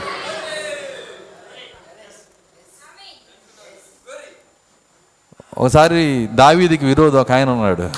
ఆయన పేరు సౌలు. సౌలు ఏం చేశాడు తెలుసా? దావీదా నాయనా నేను నువ్వు నీకు ఇది ఈ దేవన నువ్వు ఇట్టుండాలా ఉండాలా ఉండాలని దీవించిపోయాడు. మీరు చదవండి మీరు. ఉన్నాడా? ఆయన స్టాండ్లో ఉన్నాడా? ఉండలేకపోయాడు. చూడండి ఆయన మన పక్షమును ఉండగా చూడండి మనకి విరోధిగా ఉండగలిగినోడు లేడని అర్థం. విరోధులు ఉంటారు కానీ విరోధి వాడి స్థానంలో వాడు ఉండలేడు. అవసరమైతే విరోధి నీకు భోజనం పెట్టి దీవించి పంపిస్తాడు. అదే ఆయన చెప్పింది. ఏమన్నాడు ఆయన తమ శత్రువులు ఎదుట భోజనం సిద్ధపరచువాడు ఆయనే. ఆయన ఉండగా పాస్టర్ తిడతాడని భయపడతావు నాకు అర్థం కాదు. ఆయన తిట్టేది కారణం కలిగి అయితే నువ్వు భయపడు. కారణం లేకపోతే నువ్వేకి ఎందుకు భయము చాలామంది పాస్టర్లు మరి ప్రియమైన రక్తంతో కడగబడిన సంఘాన్ని తిడతా ఉంటారు. వాడు యాక్సిడెంట్లో చచ్చిపోను గాక. అర్థమవుతుంది? వాడికి ఇది జరుగును గాక. విచిత్రం ఏంటంటే అవి జరుగుతాయి కూడా మళ్ళీ. అంటే జరగవని నేను చెప్పట్లా? ఎవరు భయపడతారో వాళ్ళకి జరుగుతాయి. అర్థమవుతుందా? ఎవరు భయపడతారో వాళ్ళ జరుగుతాయి. ఇంకా చెప్పాలంటే వాళ్ళు అలా చెప్పిస్తున్నారంటే దాని వెనకాల ఏం జరుగుతుందంటే ఆ వ్యక్తి దయ్యానికి సంబంధించిన పాస్టర్ గనక అతను చెప్పించినప్పుడు ఆ బాధ్యత తీసుకోవడానికి దెయ్యాలు రెడీగా ఉంటాయి. అర్థం కాల? కొద్దిగా మీకు అర్థమయ్యేటట్టు చెప్తాను. ఇంతకుముందు చెప్పాను నేను అమెరికా దేశంలో ఒక ముసలామె ఒక ముసలామ ఆమె ఏం చేస్తుందంటే ఒక సెంటర్లో నుంచొని ఆమె మంత్రగత్తి అంటామా ఈ సంవత్సరము ఈ రాష్ట్రంలో ఇన్ని యాక్సిడెంట్లు జరుగునుగాక జన ముప్పై ఒకటి రాత్రి వచ్చిందంట ప్రతి చోటకి. ఇన్ని యాక్సిడెంట్లు జరుగునుగాక ఇన్ని విడాకులు జరుగునుగాక ఇన్ని ఆత్మహత్యలు జరుగునుగాక ఇన్ని హత్యలు జరుగునుగాక అని అన్నీ చెబుతుందంట. ఎవరో పిచ్చామనుకున్నారు. కొన్ని ఒక సంవత్సరం ఏం చేశారంటే ఆమె చెప్పినవి రాశారంట. తర్వాత పోలీస్ రికార్డులు పరిశీలిస్తే ఆ రాష్ట్రంలో ఏం చెప్పింది అన్నీ జరిగినాయి అంట ఎట్లా జరిగినాయి ఆ ముస్లాంకి? ఆ బాధ్యత నెరవేర్చడానికి దయ్యాలు తీసుకుంటాయి. ఆ దయ్యాలే హత్యలు చేయిస్తాయి. ఆ దయ్యాలే వింటున్నారు? ఆత్మహత్యలు చేయిస్తాయి. ఆ దయ్యాలే విడాకులు చేయిస్తాయి. భార్య భర్తలు కొట్టుకునేట్టు చేస్తాయి. మీకు తెలుసా? భార్య భర్తల గొడవ వచ్చిందంటే దయ్యమే అని. అందులో డౌటే లేదు ఇక. ఏదో దయ్యం అక్కడికి వచ్చింది. ఎప్పుడు వ్యత్యాసము ద్వేషము కోపం వచ్చినా దానికి కారణం దెయ్యమే. దేవుని మహాకృప ఆయన నీ హృదయాన్ని పరలోకం చేస్తానంటున్నాడు. నీ ఇంటిని పరలోకం చేస్తానంటున్నాడు. నీ వాతావరణాన్ని పరలోకం చేస్తానంటున్నాడు. ప్రేమతో నింపుతానంటున్నాడు ఆయన. ఈ సూత్రం మీరు గుర్తుపెట్టుకుంటే నీ భర్త మీద నీ కోపం వచ్చినప్పుడు నీ భార్య మీద నీ కోపం వచ్చినప్పుడు వింటున్నారా? ఏదో దెయ్యం వచ్చింది అని నువ్వు గుర్తుంచుకోగలిగితే దెయ్యం బెదిరిపోయింది ముందు. అరే నన్ను చూశాడా అని. అర్థమవుతుందా? ముందు నువ్వు చూడగలిగితే దాని భయం వస్తుంది.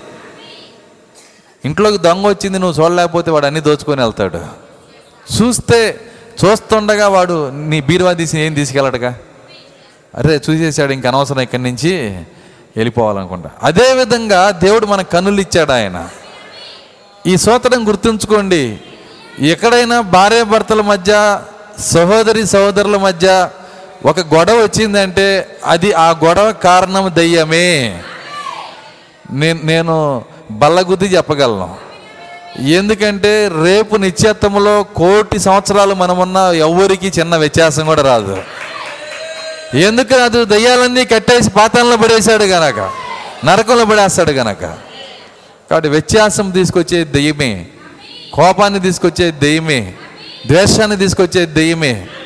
కాబట్టి ఆ భార్య భర్తలు వాళ్ళు వాళ్ళు ఎప్పుడైతే అలాంటి పరిస్థితికి వస్తారో ఒక్కసారి ఆగి వివేకంతో ప్రభువా పాస్టర్ గారు చెప్పారని చెప్పండి.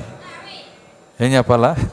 చర్చిలో పాస్టర్ గారు చెప్పారు నా కోపం వస్తే నాకు కానీ నా భార్యకి కానీ దెయ్యం అన్నాడు ఇప్పుడు నేనేం చేయాలంటే మోకాళ్ళ మీదకి వెళ్ళి ప్రభువా ముందు ఈ దెయ్యాన్ని తరిమేసేయండి.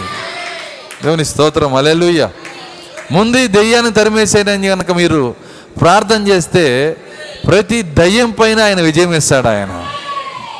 దేవుని స్తోత్రం. అలెలుయ్య కాబట్టి ఎవరో చెప్పిస్తున్నారు ఎవరో ఏదో మాట్లాడుతున్నారు ఎన్ని మనం నమ్మాల్సిన అవసరంలా? ఎవరు చెప్పించినా మనకి బాధ ఏం లేదు. ఎవరు తిట్టినా మనకి బాధ ఏం లేదు. ఒక ఆయన దుమ్మెత్తి పోసాడు ఒక ఆయన మీద. ఎవరు? షిమ్మి దావీది మీద ఏం చేశాడంటే దుమ్మెత్తి పోసాడు ఏమైనా జరిగిందా? ఏమి లేదు.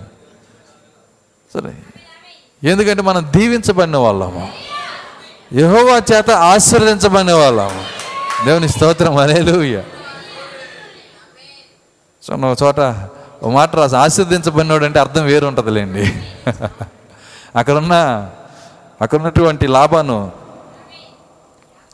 లాజ్ అక్కడ ఇలియాజర్ వచ్చినప్పుడు చూశాడంట. సంచిలోంచి తెస్తా ఉన్నాడు కడియాలు అవి ఇవి బంగారం అన్నీ తీస్తా ఉంటే ఈయన తక్కువడు కాదు. ఈయన యెహోవా చేత ఇట్లాంటి ఆయన లోపల ఉండాలి కానీ బయట కాదు. అని చెప్పి ఆయన ఏమన్నాడంటే యహోవా వలన ఆశీర్వదించబడినవాడా? లోపలికి రమ్ము. నువ్వు బయట కాదు ఉండాల్సింది. అర్థం కాల. ఎవరన్నారు ఆ మాట? ఎవరన్నారు? లాభాన్. ఎందుకన్నాడు? సరే ఎవరైనా అయ్యా వద్ద అన్నమైందంటే లోపల రమ్మంటాడా? సరే నేనేం చెబుతున్నా అర్థం చేసుకోండి. మీకు అర్థం అవ్వటానికి కొద్దిగా అటు ఇటు పోతాను నేను. ఎవరైనా అడుక్కునేవాడు వచ్చి ఈ పూట భోజనం లేదు లాభాన్ గారు కొద్దిగా పెడతారంటే. ఏహో వాళ్ళని ఆశీర్వదించబడినవాడా? లోపలికి రా అంటాడా నేను ఎందుకన్నాడు ఆ వ్యక్తి అడుక్కుంటున్నాడు కాబట్టి ఆయనకి ఆశీర్వాదం లేదనుకుంటాడు. ఇదేనా? చట్టం ఇదేనా? సూత్రం ఇదేనా? సో మన ప్రవక్త ఏం నేర్పించాడు తెలుసా? నీ ఆశీర్వాదానికి డబ్బు కొలబద్ద కాదు అన్నాడు ఆయన. ఒప్పుకుంటారా దీన్ని? నీ ఆశీర్వాదానికి డబ్బు కొలబద్ద కాదు. నీకు ఎంత డబ్బు వచ్చిందో అంత ఆశీర్వదించబడినట్టు కాదు. నీకు నీకు నీకు నీ నీ యొక్క ఆర్థిక స్థితి కష్టాల్లో ఉంటే నీకు ఆశీర్వాదం లేనట్టు కాదు. అది కాదు దాని అర్థం. ప్రవక్త దాన్ని నేర్పించాడు. కాబట్టి ఇప్పుడు ఆ సూత్రాన్ని ఇక్కడ పెట్టండి. యహో వాళ్ళని ఆశ్రదించబడినవాడా లోపలికి రమ్ము అన్నాడు ఆయన. నేను ఒకసారి ఒక చర్చికి వెళ్తుంటే అక్కడ రాసి ఉంది బయట బయట బయట రాశారు. యహోవా వలన ఆస్వాదించబడినవాడా లోపలికి వచ్చి కానికేసెళ్ళు అర్థం కాల. అంటే ఏంటి? వాడు వస్తే ఏమన్నా సంఘానికి ఉపయోగం. లాభాను మాట నీకెందుకండి? నువ్వు రమ్మని చెప్పేది వాళ్ళని కాదు. అర్థమవుతుందా? సమస్త జనులారా రండి. మీకు విశ్రాంతిని ఇచ్చేదను. ఏది రాయాలో కూడా తెలియదు వీళ్ళకి వివేకం లేదు. నువ్వు పెట్టాల్సిన మాట ఏంటంటే ప్రయాసపడి భారం మోయచున్న సమస్త జనులారా రండి. మీకు విశ్రాంతి ఇక్కడ దొరికిద్ది. కానీ వాళ్ళు యథార్థంగా రాశారని నేను నమ్ముతున్నా. అర్థం కాదు రాసిన ఆ యథార్థంగా రాశారు. అంటే ఏంటి? వాళ్ళకి ఎవరు కావాలి? బాగా సంపాదించుకున్న వాళ్ళు కావాలి. అది వాళ్ళకి అవసరం. కానీ ఎహోవాకి అట్ట కాదు. ఆయన ఆయనకి సంపాదించుకున్న వాళ్ళు కావాలని ఆయన అనుకోవట్లేదు. ఆయనకి ఆయన పిల్లలు కావాలి. విరిగి నలిగిన హృదయం కలిగిన వాళ్ళు కావాలి. దేవుని స్తోత్రం. అలెలుయ్యా కాబట్టి మనం భయపడాల్సిన అవసరం లేదు. మనం దిగులు పడాల్సిన అవసరం లేదు. నిజంగా మరి వాళ్ళు తిడుతున్నారు వీళ్ళు ఇట్లా అంటున్నారు వాళ్ళు అట్లా అంటున్నారు దూషిస్తున్నారు. ఎవరు దూషించినా నువ్వు భయపడాల్సిన అవసరంలా? ఎవరు భయపడరంటే ప్రేమించే వ్యక్తి. రిటర్న్గా ప్రేమించే వ్యక్తి భయపడడు. ఎవరు దిగులేసుకుంటారంటే వీళ్ళకి కూడా తిట్టే శక్తి ఉంటే వాళ్ళు దిగులేసుకుంటారు. నన్ను అంత మాట అన్నారా? నన్ను ఎట్ట అన్నారు? నన్ను అట్లా అన్నారు? ఇదంతా క్రైస్తవ జీవితం అండి. నేను డిగ్రీ దగ్గరికి వెళ్ళి మళ్ళీ వాళ్ళు దిద్దిస్తున్నాను నేను. ఎందుకంటే ఈ మర్చిపోతుంటారు కాబట్టి. ఇవి లేకుండా ఇవి చెప్పి అనవసరం. ఇవి లేకుండా అవి చెప్పి అనవసరం. పునాది లేకుండా స్లాబ్ వేస్తే ఏమైద్ది అది? ఏమైద్ది? పది అంతస్తులు వేస్తే? నువ్వు పది వేసినా వంద వేసినా పునాది లేకపోతే పునాది పేరు ప్రేమ. ఆ పునాది పేరేందండి? ప్రేమ. ఈ ప్రేమ లేకుండా ఏడో ముద్దలో ఏమైందో తెలుసా బ్రదర్? ఆ మర్మం నీకు? ఏ మర్మం? అసలు మర్మం ఒకటి ఉంది నీ లోపల ప్రేమ లేదు. నువ్వు పాతాలనికి పోతావు దాన్ని చూసుకోమని చెప్పాలా? మొదట ఆ ప్రేమ అనే పునాది లేకుండా ఎన్ని మర్మాలు తెలుసుకున్న ఉపయోగం లేదు. అసలు క్రైస్తవ జీవితానికి వాళ్ళు అర్హులు కానే కాదు. దాన్ని ఆయన కృప పొందే వాళ్ళకి ఐదో అధ్యాయంలో చెబుతున్నాడు. అర్థం కాల. ఐదేంటి? కృప. మతైసు వార్త ఐదో అధ్యాయంలో కృప అధ్యాయంలో ధర్మశాస్త్రంలోంచి కృపకి మారుస్తూ ఐదో అధ్యాయంలో మాట్లాడుతున్నాడు ఆయన. ఆయన ధర్మశాస్త్రం నుంచి మనల్ని ఎక్కడికి నడిపిస్తున్నాడంటే కృపకి తీసుకొని వస్తున్నాడు. ఇప్పుడు అంటున్నాడు మిమ్మల్ని ఏమన్నాడు? మిమ్మల్ని హింసించు వారి కొరకు ప్రార్థన చేయుడి. అయితే ఎలా చేయాలో చెప్పాను కదా? ఏ విధంగా ప్రార్థన చేయాలి? వాళ్ళని క్షమించి ప్రార్థన చేయాలి. వాళ్ళని ప్రేమించి ప్రార్థన చేయాలి. ఎవరైతే హింసిస్తున్నారో వాళ్ళ కోసం ప్రార్థన చేయాలి. మిమ్మల్ని హింసించు వారి కొరకు ప్రార్థన చేయుడి. ఆయన చెడ్డవారి మీదను మంచివారి మీదను తన సూర్యుని ఉదయింపజేసి నీతిమంతుల మీదను అనీతిమంతుల మీదను వర్షము కురిపించుచున్నాడు. నీతిమంతుల మీదను అనీతిమంతుల మీదను వర్షం కురిపిస్తున్నాడు. ఆయన భేదము చూపించట్లేదు. ఆయన అందరినీ ప్రేమిస్తున్నాడు. నువ్వు ఇక్కడ ఉన్నప్పుడు నువ్వు చేయాల్సిన పని కూడా అదే. చూడండి దావీదు ధర్మశాస్త్రం కింద ఉండే అంత ప్రేమ నేర్చుకుంటే తలరాయి కింద ఉన్న వాళ్ళు ఎట్టుంటారు ఇక? నాకు ఈ వ్యత్యాసమే అర్థం కావట్లేదు. ధర్మశాస్త్రం కింద ఉన్న దావీదే అంత ప్రేమ నేర్చుకుంటే తలరాయిలోకి వచ్చిన వాళ్ళు.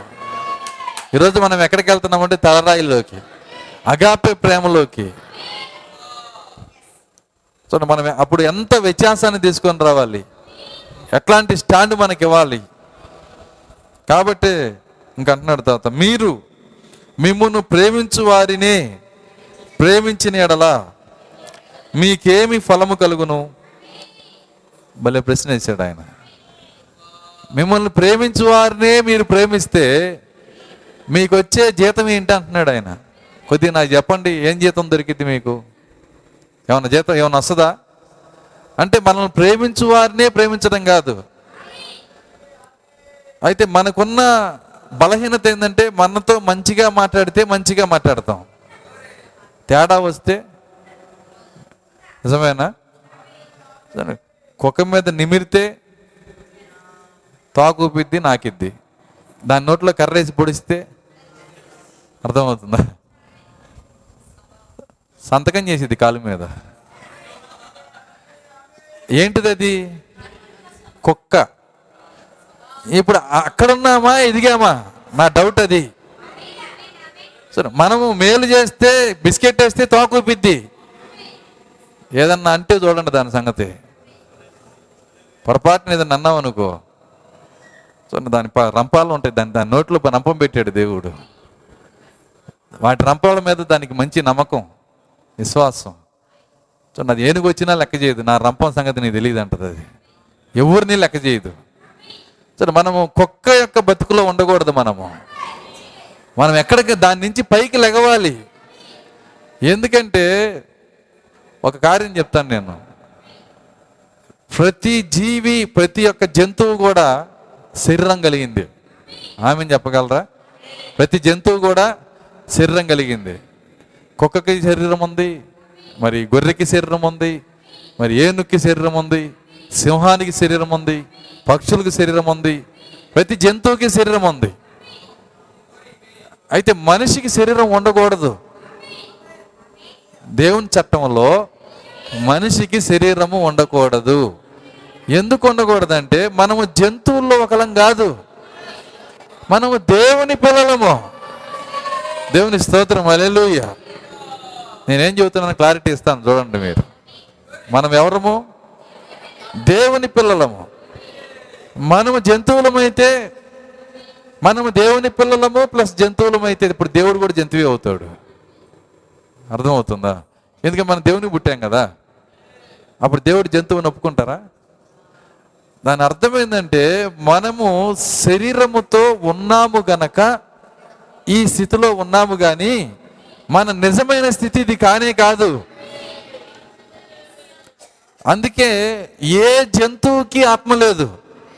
ప్రవక్త ఒక మాట అన్నాడు. ఏ జంతువుకి? కానీ మనిషి అనే ఒక జంతువుకి ఆత్మ ఉంది. మనిషి అనే ఒక జంతువుకి మాత్రమే ఆత్మ ఉంది. అంటే ఆత్మ కలిగిన దేవుని కుమారుడు ఇప్పుడు ఈ జంతువు ఈ యొక్క ఈ యొక్క ఆత్మే దేవుని కుమారుడు. శరీరము జంతువు శరీరం ఏందండి? జంతువు ఆ ఆత్మ దేవునికి చెందిందైతే వింటున్నారా? దేవుని గుణ లక్షణాలు దాని లోపలికి వస్తాయి. ఆ ఆత్మ దేవునికి చెందకపోతే ఈ జంతు లక్షణాలు ఆత్మ నేర్చుకుంటుంది. ఇంతకు మనం మనం దేవునికి చెందిన వాళ్ళమా దేవునికి చెందిన వాళ్ళం కాదా? ఇక్కడే అర్థమైపోయింది. కాబట్టి ఏ జంతువు కూడా ఆత్మ ఉండదు. కానీ ఒక మనిషి అనే జంతువుకు మాత్రమే శరీరము ఆత్మ. వాటికి ఒట్టి శరీరం మాత్రమే ఉంటుంది. ప్రాణం మాత్రమే ఉంటుంది. వాటికి ప్రాణం మాత్రమే ఉంటుంది. ప్రాణము శరీరం. మనకి ప్రాణము శరీరము ఆత్మ. ప్రాణాత్మ శరీరాలు ఉన్నాయి మనకి. కానీ దానికి రెండు ఉన్నాయి మనకి మూడు ఉన్నాయి కుక్కలకు మాత్రమే ఎందుకు ఇట్ట పెట్టాడు ఇన్ని జంతువుల్లో? ఒకసారి మీరు ఆలోచన చేయండి. ఇన్ని జంతువులు ఉండగా దీనికి ఒక్క మనిషికి మాత్రమే ఎందుకు ఆత్మ పెట్టాడంటే ఈ శరీరము ఒక ఉద్దేశం కొరకు దేవుడు మనకి ఇచ్చాడు ఏంట ఉద్దేశం అంటే కొన్ని కార్యాలు నేర్చుకోవటానికి మనము శరీరము పొందాము కానీ శరీరము పొందకముందే మనం ఉన్నాము. మనం ఈ శరీరంలో పడిపోయాము. దేవుడు ఒక ఉద్దేశం చొప్పున శరీరంలోకి పంపించాడు. అదే ఎఫ్ఎస్ఎల్కి రాసిన పత్రికలో చెప్తున్నాడు చదవండి దాన్ని. ఎఫ్ఎస్ఎల్కి రాసిన పత్రిక.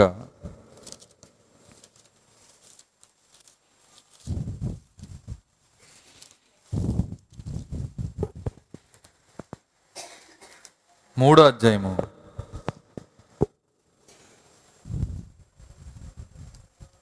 ఎనిమిదో వచ్చిన దేవుడు మన ప్రభు అయిన క్రీస్తు యేసునందు దేవుడు మన ప్రభు అయిన క్రీస్తు యేసునందు చేసిన నిత్య సంకల్పం చేసిన నిత్య సంకల్పము చొప్పున పరలోకములో పరలోకములో ప్రధానులకును ప్రధానులకును అధికారులకును అధికారులకును సంఘం ద్వారా సంఘము ద్వారా తన యొక్క నానా విధమైన జ్ఞానము తన యొక్క నానా విధమైన జ్ఞానము ఇప్పుడు తెలియబడవలనని ఇప్పుడు తెలియబడవల్లని ఉద్దేశించి ఉద్దేశించి శోధింప సంఖ్యం కాని శోధింప సఖ్యము కాని క్రీస్తు ఐశ్వర్యమును క్రీస్తు ఐశ్వర్యమును అన్ని జనులలో ప్రకటించుటకును అన్య జనుల్లో ప్రకటించుటకును సమస్తమును సృష్టించిన దేవుని యందు ఆ, పూర్వకాలము నుండి ఆ మర్మమును గురించిన ఏర్పాటు ఎట్టిదో అందరికి తేటపరచుటకును ఉమ్, పరిశుద్ధ పరిశుద్ధులందరిలో. అత్యల్పుడినైన నాకు. ఈ కృప అనుగ్రహించును. ఓకే. నాకు కావలసింది ముందే వచ్చేసింది. దేవుడు మన ప్రభు అయిన క్రీస్తు యేసునందు చేసిన నిత్య సంకల్పము చొప్పున పరలోకములో ప్రధానులకును అధికారులకును అంటే మీ కొద్దిగా ఆగుదాం. పరలోకంలో ప్రధానులు ఉన్నారు అధికారులు ఉన్నారు పరలోకంలో ప్రధాని విలియం బ్రహ్మాం గారు అక్కడ కూర్చున్నారు. ఎప్పుడు ఎప్పుడంటే భూమిని కూడా చేయలే అప్పటికి. నూట యాభై కోట్ల సంవత్సరాలకు ముందు జరిగింది చెబుతున్నాను నేను. ఆయన అక్కడ కూర్చున్నాడు. విలియం బ్రహ్మాం గారు ఆయన పరలోకంలో ప్రధాని. పరలోకంలో అధికారి ఇంకొక ఆయన ఆయన పక్కన కూర్చున్నాడు. ఆయన పేరు యాకోబు. అర్థమవుతుందా? ఏందండి? నేను నన్నే పెట్టుకుంటున్నా. చూడండి ఆయన దేవుడు ఏమంటున్నాడంటే మాతో మాట్లాడుతున్నాడు. విలియం బ్రహ్మ యాకోబు మీరేం చేయాలంటే మిమ్మల్ని మిమ్మల్ని నేను శరీరంలో పడేస్తా అన్నాడు. బాడీలో పడేస్తాను. బ్రహ్మం గారు ఆయన మాట్లాడట్లా. నాకు డౌట్లు ఎక్కువ కదా నేను అడిగాను ఎందుకయ్యా? అన్నాను నేను. నేను ఎవరో మీరు అర్థం చేసుకోవాలంటే మీరు శరీరంలోకి వెళ్ళాలి అన్నాడు. మాకెందుకు తెలియదు అయ్యా మీరెవరన్నా మాకు బాగా తెలుసు. తెలియదు అన్నాడు ఆయన. సరే నా పేరు స్వసపరచువాడు అన్నాడు ఆయన. అంటే ఏంటి? అని అడిగాను. నేను అడిగాను. మరి అందుకే కదా అక్కడ పంపిస్తాను అంటున్నాను నేను అన్నాడు అర్థం కాదా అర్థమవుతుందా? స్వసపరచువాడు అంటే నీకు తెలియదు కనుక ఎందుకంటే పరలోకంలో ఉండగా తలనొప్పి కూడా ఎవరికి తెలియదు. ఆ నిత్య జీవంలో ఉండగా ఏ దేవదూతకి ఏ బాధ రాదు. ప్రాక్త ఇంకో మాటలో ఏమన్నాడంటే దేవదూతలు చేసే ఆరాధన కంటే ఉన్నతమైన ఆరాధన చేసేవాళ్ళు కావాలని కోరుకున్నాడు అంట దేవదూతలు ఏమని ఆరాధన చేస్తున్నారో ఏషియా చూసి వచ్చాడు. ఏమని చేస్తున్నారు? సైన్యములకు అధిపతి హోవా పరిశుద్ధుడు పరిశుద్ధుడు పరిశుద్ధుడు.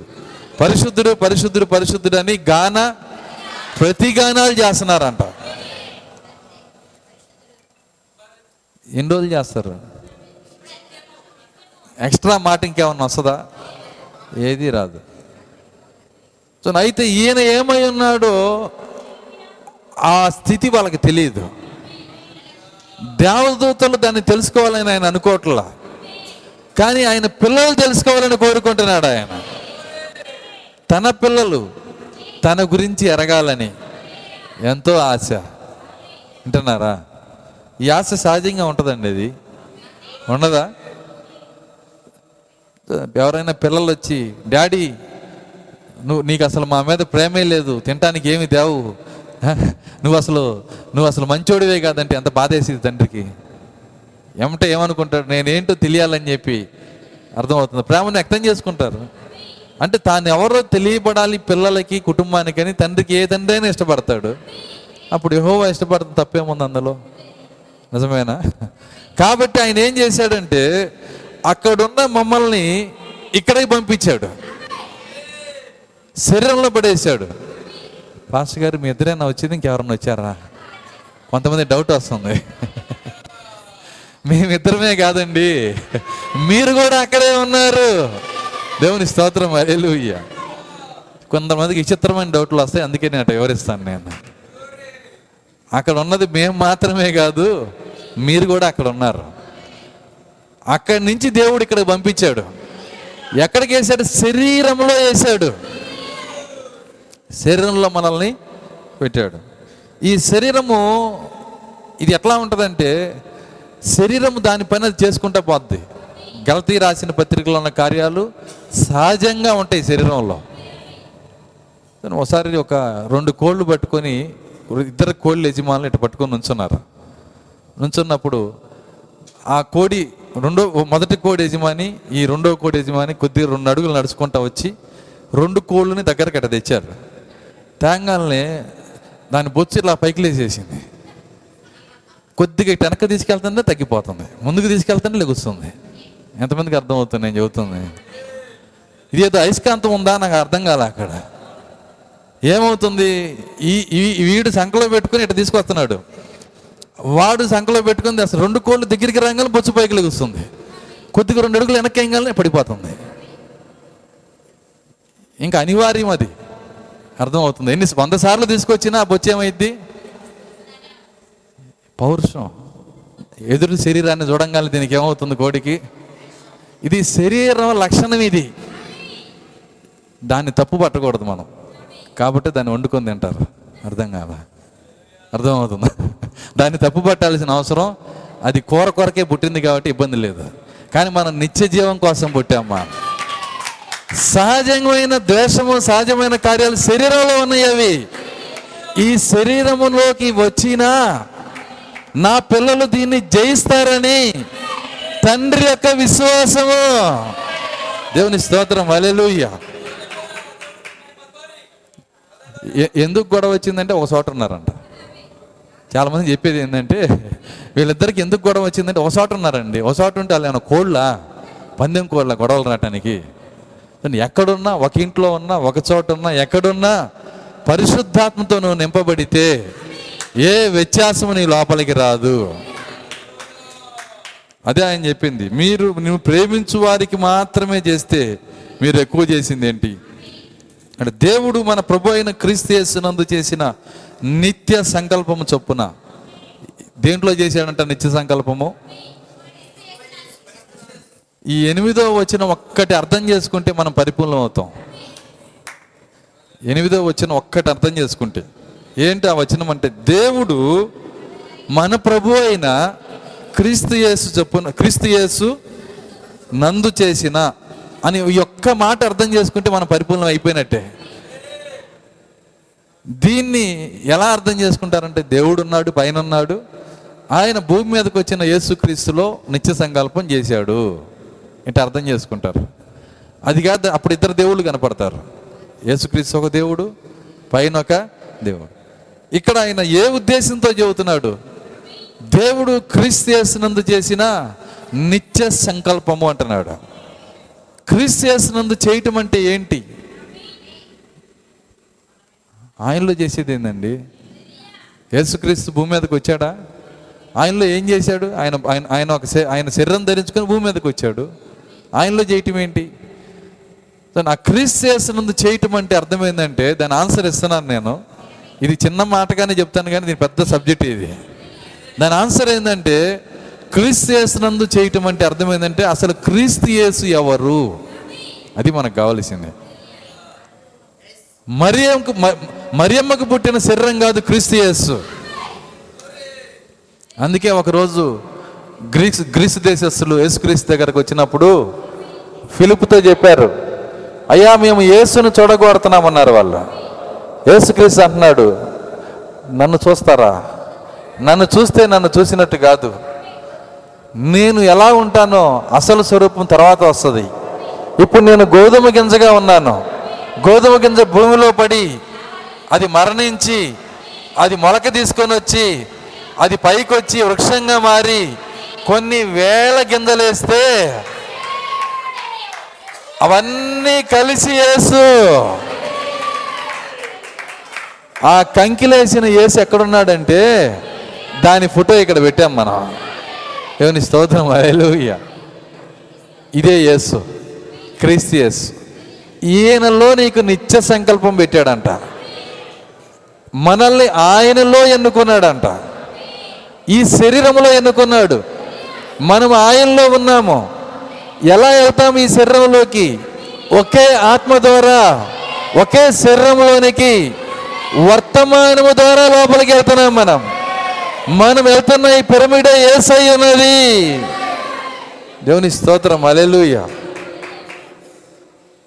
ఆయన ఎన్నుకుంది ఇందులో? నేను చెప్పాను ఇది చాలా చాలా లోతైన ఇది అర్థమైన వాళ్ళు ధన్యులని చెబుతున్నాను నేను. అర్థం కాకపోతే నన్ను అడగండి నేను చెప్తాను. అయితే ఇది ఇది ఒక్క మాటలో చెప్పేది కాదు. సంవత్సరాలు చెప్పినా తరగని మర్మం ఇది. అలాంటి కార్యం ఇది. కానీ మీ దృష్టి దాని మీద పెట్టండి. దేవుడు మనల్ని ఎన్నుకుంది ఆ శరీరంలో ఆయన సొంత శరీరం గురించి అయితే ఒక మాట ఒక ఒక్క ఒక్క ఒకే ఒక స్టేట్మెంట్ ఇచ్చాడు. శరీరము కేవలము నిష్ప్రయోజనము అన్నాడు. ఈ శరీరం ఆయన శరీరం గురించి అయితే నిష్ప్రయోజనం అన్నాడు. కానీ ఆయనలోనే నిత్య సంకల్పం చేశాడు అంటున్నాడు. ఎక్కడ చేశాడు నిత్య సంకల్పాన్ని? చూడండి ఆ శరీరంలో. దేవుని స్తోత్రం అలెలుయ్య కాబట్టి ఈ కార్యములన్నీ దేవుడు మనతో మాట్లాడుతున్నాడు. ఏడింతల వెలుగు మనకు కుమరిస్తున్నాడు గొప్ప ఆహారాన్ని దేవుడు మనకి ఇచ్చాడు. నిండైన ఆహారాన్ని మనకి ఇచ్చాడు. వాగ్దానం చేసిన ఏవేల ఆహారాన్ని మనకి ఇచ్చాడు. ఇది తిని రూపాంతరం చెందాల్సిన కృప దేవుడు మనకి ఇచ్చాడు ఈరోజు. మరి ఈ సమయంలో ఉండి తినకపోతే వింటున్నారా? ఈ సమయంలో ఉండి తినకపోతే పెళ్ళిలో ఉండి ఆకలితో కలిదిరిగి పడిపోతే ఎట్టుంటుందో? ఏంటి? ఎగ్జాంపుల్ చెబుతున్నాను. ఏ ఏంట్రా ఇటు పడిపోయాడు? నీళ్ళు తాలండి ఏంది ఆకలి కళ్ళు తిరిగి నీ పడిపోయాను. నువ్వు ఎక్కడున్నావురా? పెళ్ళిలో ఎటు చూసినా ఆహార పదార్థాలు వండుతుంటే ఎక్కడ చూసినా పన్నెండు వందల వర్తమానాలు గుమగుమలాడుతూ ఉంటే ఎక్కడ సమస్యలు పడిపోవటం ఏంటి? పెళ్ళిలో ఉండి ఆకలితో కళ్ళు తిరిగి పడిపోవటం ఎంత దౌర్భాగ్యమో. ఈరోజు వర్తమానంలో ఉన్న కూడా అనేక మంది అట్లాగే ఉన్నారు. ఏ రోజు పుస్తకాన్ని తీయరు ఏ రోజు వర్తమానం చదవరు ఏ రోజు బైబిల్ చదవరు కానీ వాళ్ళు సజీవ పత్రికలు మాత్రమే చదువుతారు. అర్థం కాల. ఏం చదువుతారండి? సజీవ పత్రికలు. ఏంటి సజీవ పత్రికలు? మనుషులు. వాళ్ళు నిర్జీవ పత్రికలు చదవరండి వాళ్ళు. సజీవ పత్రికలు. వీళ్ళేంటి? ఎక్కడి నుంచి వచ్చారు? ఏంటి? పల్లెటూరులో నేను చూస్తుంటా. ఎప్పుడైనా ఏదైనా పల్లెటూరుకి వెళ్తే ముసలామ అటు చూస్తుంటుందా? వెళ్ళేదాకా ఇట్టా చూస్తుంటా. ఎవరు? నాకు అర్థమవుతుంది ఎవరు ఈయన? ఏ ఇంటికి వచ్చాడు? ఏం పని మీద వచ్చాడు? ఏమై ఉంటుంది? ఇన్ని ప్రశ్నలు లోపల వస్తే నాకు వినపడుతుంటాయి ఇవన్నీ. సజీవ పత్రికలు చదవటం అనమాట అసలు వీళ్ళు ఎవరు? సంఘానికి ఎందుకు వచ్చారు? ఎక్కడి నుంచి వచ్చారు? ఏమై ఉంటాయి ఇయ్యా నీకు అవసరం. దేవుడు ఏం మాట్లాడుతున్నాడు ఇక్కడ? ఎలాంటి విందు జరుగుతుంది? ఎలాంటి కార్యాలు జరుగుతున్నాయి? ఇది తినకుండా ఆ ఆ ప్రేమ భాగాన్ని పొందకుండా నిత్య జీవపు భాగాన్ని పొందకుండా ఈ లైఫే లేకుండా ఎలా మనం ఎత్తబాటులో పోతాం? అర్థమవుతుందా? కాబట్టి పునాది పోగొట్టుకోమాకండి. పునాదులు పాడైపోతే నీతిమంతులు ఏమి చేయలేరు. ఉందా మాట? పునాదులు పాడైపోగా నీతిమంతులు ఏమీ చేయలేరు. కాబట్టి దేవుడు దేవుడు మన ప్రభు అయిన క్రీస్తు చేసినందు చేసిన నిత్య సంకల్పం చొప్పున. ఈ మాట గురించి చెప్పాలంటే చాలా లోతైన కార్యం ఇది. కానీ అది వినే శక్తి దాన్ని పట్టుకునే శక్తి వధువుకు ఉండాలి. ఇది అర్థం చేసుకోవాలంటే చిన్న లింక్ చెప్తాను జాగ్రత్తగా వినండి. ఆయన అంటున్నాడు ఇస్రాయిల్తో మీరు ఎక్కడ పడితే అక్కడ ఆరాధన చేయమాకండి. మీకు తెలుసా ఇస్రాయిల్లు ఎక్కడ పడితే అక్కడ చర్చిలు కట్టుకోలేరని? ఎక్కడ పడితే వాళ్ళ ఊర్లో మాకో చర్చి మా మా ఊరికో చర్చి కాదు. మనం ఏం చేసాము పేటకో చర్చి. పేటకు కాదు మా వీధిలోనే ఐదు చర్చిలు ఉన్నాయి. సరే ఇష్టం వచ్చినట్టు కట్టుకుంటున్నారు. ఓ పాస్టర్ గారు అంటున్నారు ఎక్కడ మీ చర్చి ఎక్కడనంటే వెనకాల వీధిలో ఒకటి ఉంది ఈ వీధిలో ఒకటి ఉందని. ఇదేంది వెనకాల వీధిలో ఇక్కడ ఒకటి రెండు ఉంటుంది ఏంటంటే ఆ వీధి వాళ్ళు ఇక్కడికి రానంటున్నారు ఈ వీధి వాళ్ళు అక్కడికి రానంటున్నారు. ఏంటి? ఆ వీధి వాళ్ళు ఇక్కడికి రానంటున్నారు ఈ వీధి వాళ్ళు అక్కడే రానంటున్నారు. ఎందుకని అన్న వాళ్ళకి వీళ్ళకి పడట్లేదు. కానీ వాళ్ళు వీళ్ళు నీకు పడతారా? పడతారు పడతారా. అర్థమవుతుందా? వాళ్ళకి వాళ్ళకి పడదంట వాళ్ళు వీళ్ళు ఈయన పడతారన్న. సో ఒక వీధి ఒక వీధి దాటే ఇంకో వీధికి రాలేకపోతున్నారు. సో ఏ విధంగా ఉందో చూడండి పరిస్థితులు. సో ఎలాంటి ఎలాంటి ఎలాంటి వాతావరణంలో మనం ఉన్నామో చూడండి. సో ఎక్కడ చూసినా చూడండి గందరగోళములు ఎక్కడ చూసినా చర్చిల్లో చర్చిల్లో మరి దెయ్యాలు తాండవిస్తా ఉన్నాయి కొట్టుకుంటా ఉన్నారు. ప్రేమ లేదు. అసలైన అసలైన భాగమే లేదు. ఏంటి అసలైన భాగము? ప్రేమ. అదొక్కటి ఉంటే చాలు పరలోకంలో ఏదో ఒక మూల ఉంటావు నువ్వు. ఆయన అదే చెప్తున్నాడు ఆయన. ఆయన ఏమన్నాడంటే మిమ్మల్ని ప్రేమించు వారిని మాత్రమే ప్రేమిస్తే మీకు మీరేమి ఎక్కువ చేస్తున్నారు. కాబట్టి ఇజ్రాయిల్ ఎక్కడ పడితే అక్కడ చర్చి పెట్టుకోవడానికి లేదు. మరి ఎక్కడికి వెళ్ళాలి? ఇంకొక పావుగంటలో ముగిస్తాను నేను ఎందుకంటే బాప్తిస్ కార్యక్రమం ఉంది దాని తర్వాత మళ్ళీ ప్రభా తిరుబోధిన కార్యక్రమం ఉంది. జాగ్రత్త జాగ్రత్తగానండి. సో నేను ఎక్కడికి వెళ్ళాలంటే వాళ్ళ కోసము ఒక ఒకే ఒక దేవాలయం ఉంది. అది ఎక్కడ ఉందంటే ఎరుసలేంలో. కాబట్టి వాళ్ళందరూ ఏమర్థం చేసుకున్నారంటే మనందరము ఆరాధించాల్సింది ఎరుసలేములో మాత్రమే. అదే సమరయ స్త్రీ కూడా చెప్పింది అయ్యా ఆరాధించవలసింది ఎరుసలేములో ఉంది అంది. కానీ దేవుడు దానికి ఒప్పుకోలే. అయితే చట్టం ఏం చెబుతుందంటే నా నామము ఎక్కడ పెట్టబడిద్దో అక్కడే మీరు ఆరాధన చేయాలి అని చెబుతున్నాడు ఆయన. ఆయన నామం ఎక్కడ పడిద్దో ఎక్కడ పెడతాడో ఇంకెక్కడ ఆరాధన చేసినా నీ ప్రార్థన నేను ఎన్నో నీకు నాకు సంబంధం లేదు. మానవుడు దేవుడు కలుసుకునే ఒకే ఒక ప్రదేశము. ఆయన నామం పెట్టినటువంటి స్థలమే. అక్కడికి మాత్రమే వెళ్ళాలి. ఆ స్థలం ఏదో ఇంతవరకు ఇస్రాయల్కే తెలియలేదు. ఈరోజు క్రైస్తవులకి తెలియలేదు. అర్థమవుతుందా నేను చెప్తుంది? అసలు ఆ స్థలం ఏది? ఆయన నామం ఎక్కడ పెట్టాడు? కానీ కొంత త్యాగం చేశారు వాళ్ళు. వాళ్ళు అనుకున్నారు ఆయన ఎక్కడ పడితే అక్కడ ఆయన నామం పెట్టడు గనక ఒకవేళ పెడితే ఎరుసలేములోనే పెట్టుంటాడని. వాళ్ళు ప్రపంచంలో ఎక్కడున్నా ఆరాధించడానికి అక్కడికే వెళ్ళేవాళ్ళు. నేను వాళ్ళ త్యాగానికి మెచ్చుకుంటా. ఎంతమందికి అర్థమవుతుంది నేను చెప్తుంది? ఎక్కడ ఎక్కడ ఆరాధించాలో అది ఎంత దూరమైనా వాళ్ళందరూ వచ్చేవాళ్ళు. ఈరోజు మన దగ్గర కూడా అదే జరుగుతుంది. అర్థం కాల. చాలా చోట్ల నుంచి మన దగ్గరికి వస్తున్నారు. అనేక స్థలాల నుంచి వస్తున్నారు. వాళ్ళు త్యాగంతో వస్తున్నారు. దేవుడు వాళ్ళందరినీ దీవించునుగాక. సో బుధవారం వచ్చే కుటుంబాలు ఉన్నాయి. వేరే ఊర్ల నుంచి విజయవాడ నుంచి కూడా వస్తున్నారు సహోదరి సహోదరులు వస్తున్నారు. వాళ్ళందరినీ దేవుడు దీవిస్తాడు ఖచ్చితంగా. ఎందుకంటే త్యాగమును దీవిస్తాడు దేవుడు.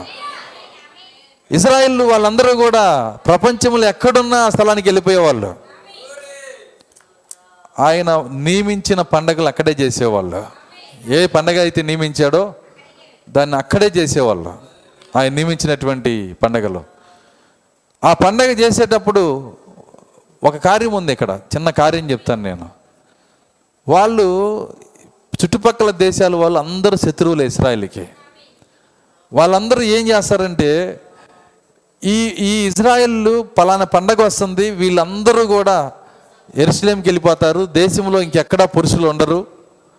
అందరూ ఎరుసలేంకి వెళ్ళిపోతారు కనుక ఈజీగా మనం దేశాన్ని పట్టుకోవచ్చు. వాళ్ళ మీద దాడి చేయొచ్చు. వాళ్ళ స్త్రీలని వాళ్ళ పిల్లల్ని వాళ్ళ ఆస్తిని మనం స్వాధీనపరచుకోవచ్చు అని శత్రువు ప్లాన్ వేసుకుంటూ ఉంటాడంట. ఎందుకంటే పురుషులందరూ గుడికి వెళ్ళిపోయారు. అయితే వీళ్ళ విశ్వాసం ఏంటంటే మమ్మల్ని చర్చికి వెళ్ళమంది ఆయన. ఆరాధించే సమయంలో ఆలయానికి వెళ్ళమంది ఆయన. మాకు తెలుసు మా దేశం చుట్టూ శత్రువులు ఉన్నారని. మేము దేవాలయంకి వెళ్ళినప్పుడు విడిచిపెట్టొచ్చిన నా ఇంటికి నా ఆస్తికి నా భార్యకి నా పిల్లలకి నా ప్రియమైన వాటన్నిటికీ ఆయనే రక్షణ. దేవుని స్తోత్రం అలెలుయ్య మీరు చరిత్ర నీళ్ళు చూసుకోండి. వాళ్ళు ఎరుసలేములో ఆరాధన చేస్తుండగా ఏ శత్రువు ఏ కుక్క కూడా వాళ్ళ ఆస్తి మీద నా నాలికి ఆడించలేదు. ధర్మశాస్త్రం కిందే అంత శక్తివంతమైన దేవుడు. ఈ రోజు నీ పనులు వదులుకొని చర్చికి వస్తే దేవుడు ఊరుకోడా దేవుడు దీవించడా నిన్ను?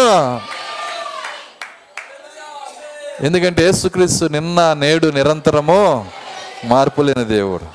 ఏ పనులైతే నువ్వు వదులుకొని ఆదివారం ఆరాధనకు వస్తావో ఏ ఏ త్యాగమునైతే నువ్వు చేస్తావో వాటన్నిటిని దేవుడు తన చేతిలో తీసుకుంటాడు.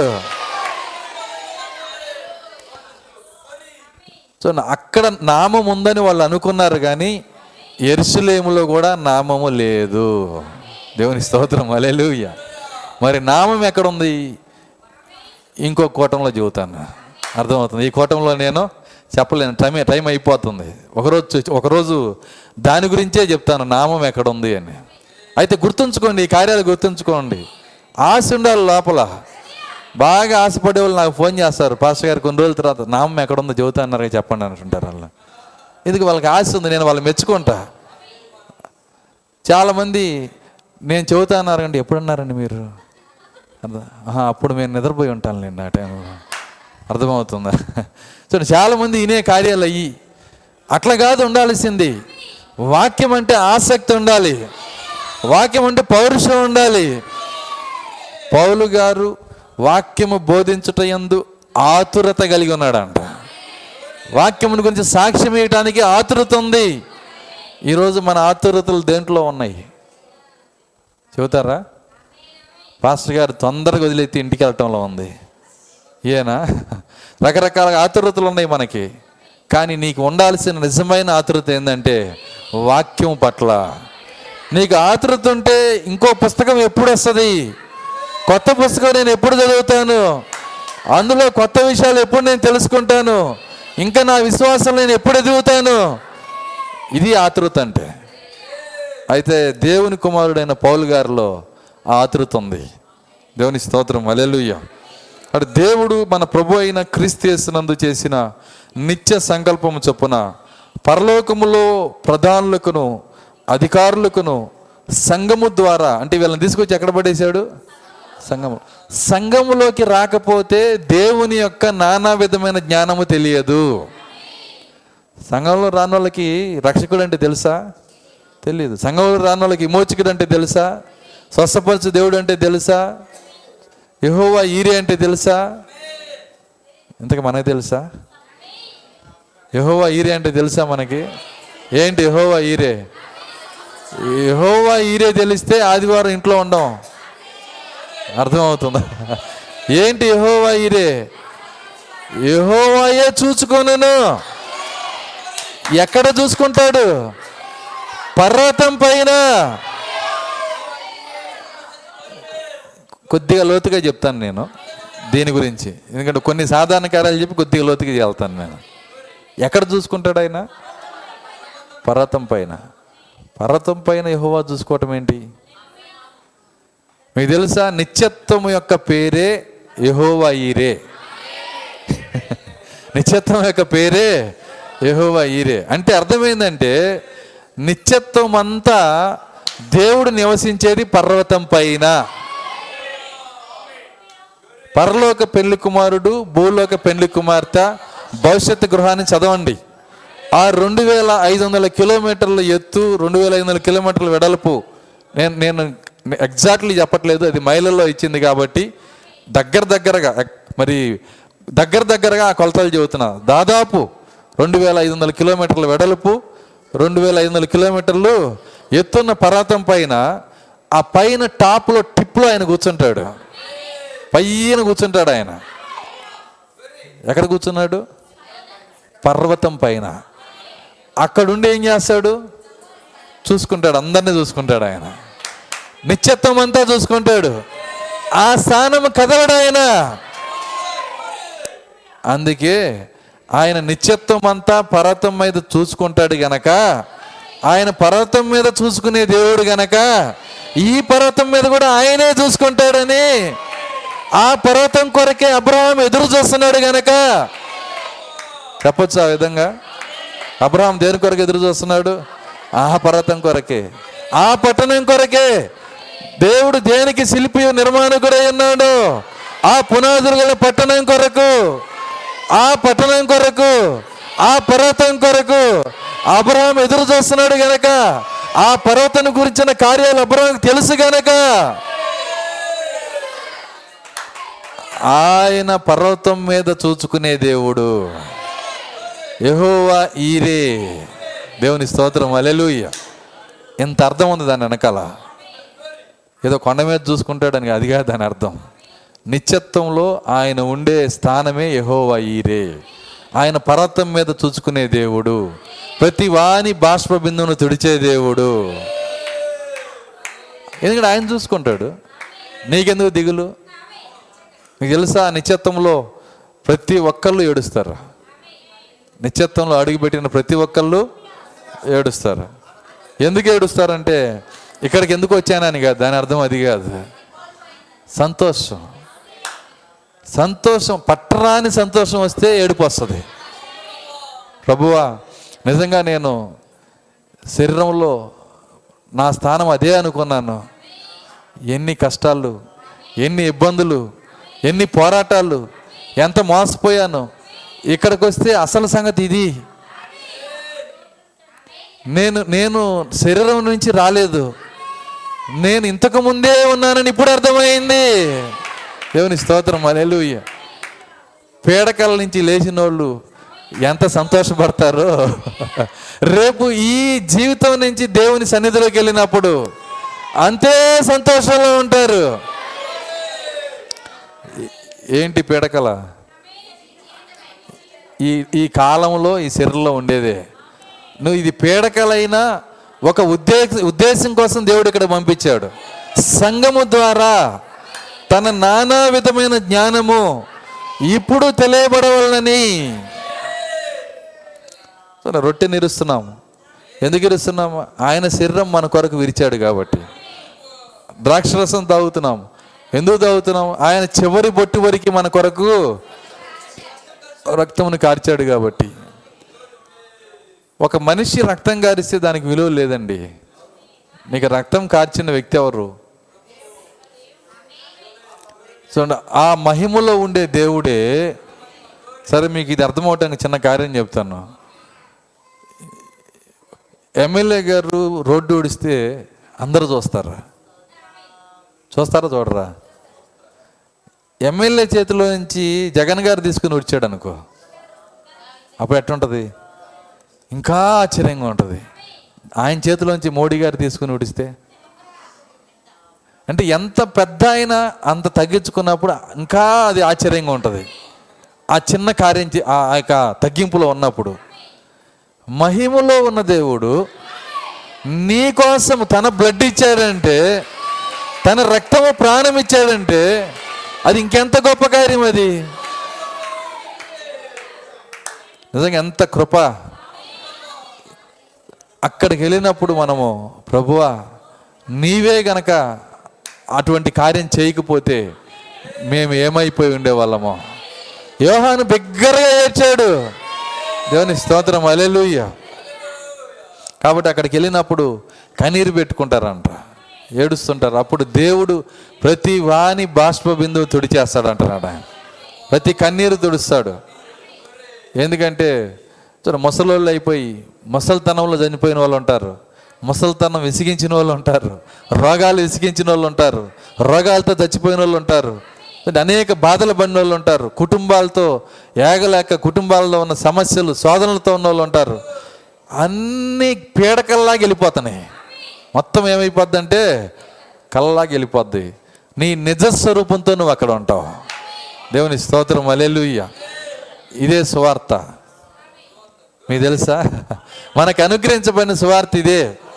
పేతృపత్రిక చదవండి సువార్త అంటే ఏంటో చెప్తాను. నేను ముగిస్తున్నాను నేను. పేతృపత్రిక మొదటి పేతురు ఒకటో అధ్యాయము ఇరవై రెండో వచ్చిన నుంచి. మీరు పంతొమ్మిది నుంచి చదువుదాం. అమూల్యమైన రక్తం చేత అమూల్యమైన రక్తము చేత అనగా అనగా నిర్దోషమును నిర్దోషమును నిష్కలంకమునకు నిష్కలంకమునగు గొర్రెపిల్ల వంటి క్రీస్తు రక్తం గొర్రె చేత పిల్ల వంటి క్రీస్తు రక్తము చేత విమోచింపబడితిరని విమోచించబడితేనని మీరు ఎరుగుదురు కదా? మీరు ఎరుగుదురు గనక ఆయన జగత్తు పునాది వేయబడక ఆయన జగత్తు పునాది వేయబడక మునిపే. నియమింపబడిన కాని నియమింపబడెను కాని తన్ను మృతుల్లో నుండి లేపి తన్ను మృతుల్లో నుండి లేపి తనకు మహిమనిచ్చిన దేవుని ఎడల తన ద్వారా ఆ, విశ్వాసులైన మీ నిమిత్తము. కడవరి కాలముల యందు కడవరి కాలముల యందు ఆయన ప్రత్యక్షపరచబడెను. ఆయన ప్రత్యక్షపరచబడెను. కాగా కడవరి కాలముల యందు. కడవరి కాలముల యందు ఆయన ప్రత్యక్షపరచబడెను. ఆ. కాగా కాగా మీ విశ్వాసమును మీ విశ్వాసమును నిరీక్షణయు నిరీక్షణయు దేవుని యందు ఉంచబడి ఉన్నవి. ఆ, మీరు క్షయబీజం నుండి కాక మీరు క్షయ బీజము నుండి కాక శాశ్వత మగు జీవము శాశ్వతమగు జీవము గల జీవము గల దేవుని వాక్య మూలంగా దేవుని వాక్యము మూలముగా అక్షయ బీజము నుండి పుట్టి అక్షయ బీజము నుంచి పుట్టించబడిన వారు గనక నిష్కపటమైన సహోదర ప్రేమ కలిగినట్లు ఆగుదాం.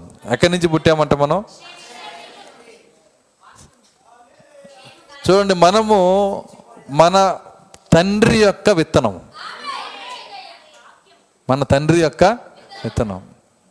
నిన్ను ఎవరు కన్నారో మీ డాడీ యొక్క విత్తనం నువ్వు. అర్థమవుతుందా? నేను ముగిస్తున్నాను జాగ్రత్తగానండి ఈ యొక్క తండ్రి యొక్క విత్తనం మనం. ఆ తండ్రి తన విత్తనాన్ని స్త్రీలో వేసినప్పుడు నువ్వు బయటకు వచ్చావు. అయితే ఆ విత్తనం యొక్క స్వభావం ఏంటంటే పుట్టింది సావక మానదు ఏందండి? పుట్టింది. అంటే దానికి అది అది శాశ్వతమైన బీజమా అశాశ్వతమైన బీజమా? అది క్షయమైందా అక్షయమైందా? అంటే తండ్రి వలన పుట్టిన ఈ శరీరము ఈ మనిషి క్షయమైంది. మనము అలా రాలేదని చెబుతుంది బైబిల్. ఇప్పుడు ఈ మనంలోకి వచ్చి మనం కూర్చోవాలా? ఏమంటున్నాడు ఆయన? మీరు క్షయబీజము నుండి కాక శాశ్వతముకు జీవము గల దేవుని వాక్య మూలముగా అక్షయ బీజము నుండి పుట్టించబడిన వారు గనక అక్షయ బీజము అంటే అది దేవుని వాక్యము.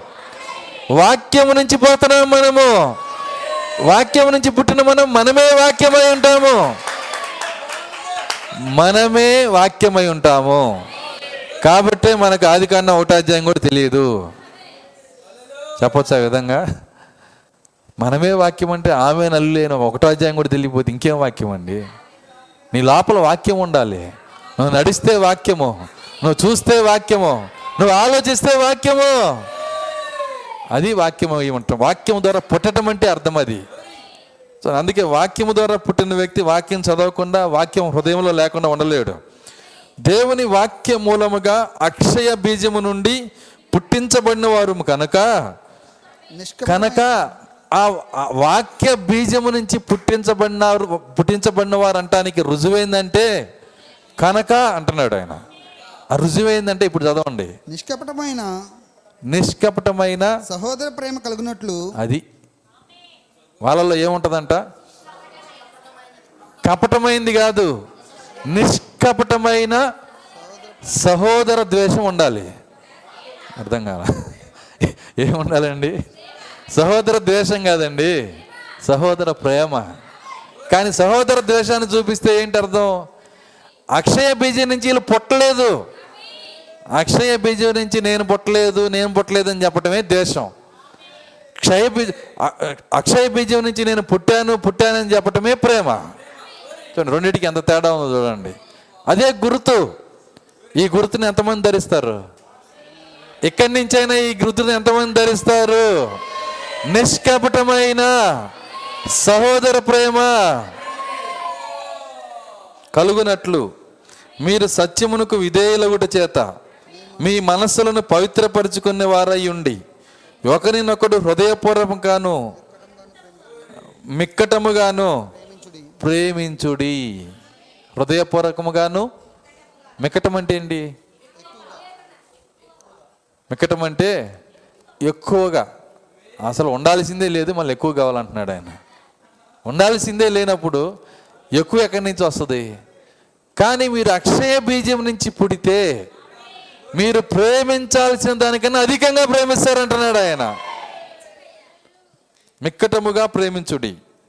ఏలయనగా మళ్ళీ దానికి దీనికి లింక్ పెడుతున్నాడు. ఎందుకంటే ఏమంటున్నాడు చదవండి ఇప్పుడు. సర్వ శరీరులు సర్వ శరీరులు గడ్డిని పోలిన వారు గడ్డిని పోలి ఉన్నవారు. వారి అందమంతయు వారి అందమంతయు గడ్డి పువ్వు వలె ఉన్నది. గడ్డి పువ్వు వలె ఉన్నది. గడ్డి ఎండును గడ్డి ఎండును దాని పువ్వును రాలును. దాని పువ్వును రాలును. అయితే అయితే ప్రభువు వాక్యము ప్రభు వాక్యము ఎల్లప్పుడూ నిల్చును. ఎల్లప్పుడూ నిలుచును. మీకు ప్రకటింపబడిన మీకు ప్రకటించబడిన సువార్త ఈ వాక్యం సువార్త అంతా ఇదే. ఎంతమంది తెలుసు మీకు ప్రకటించిన సువార్త? తెలుసా మీకు?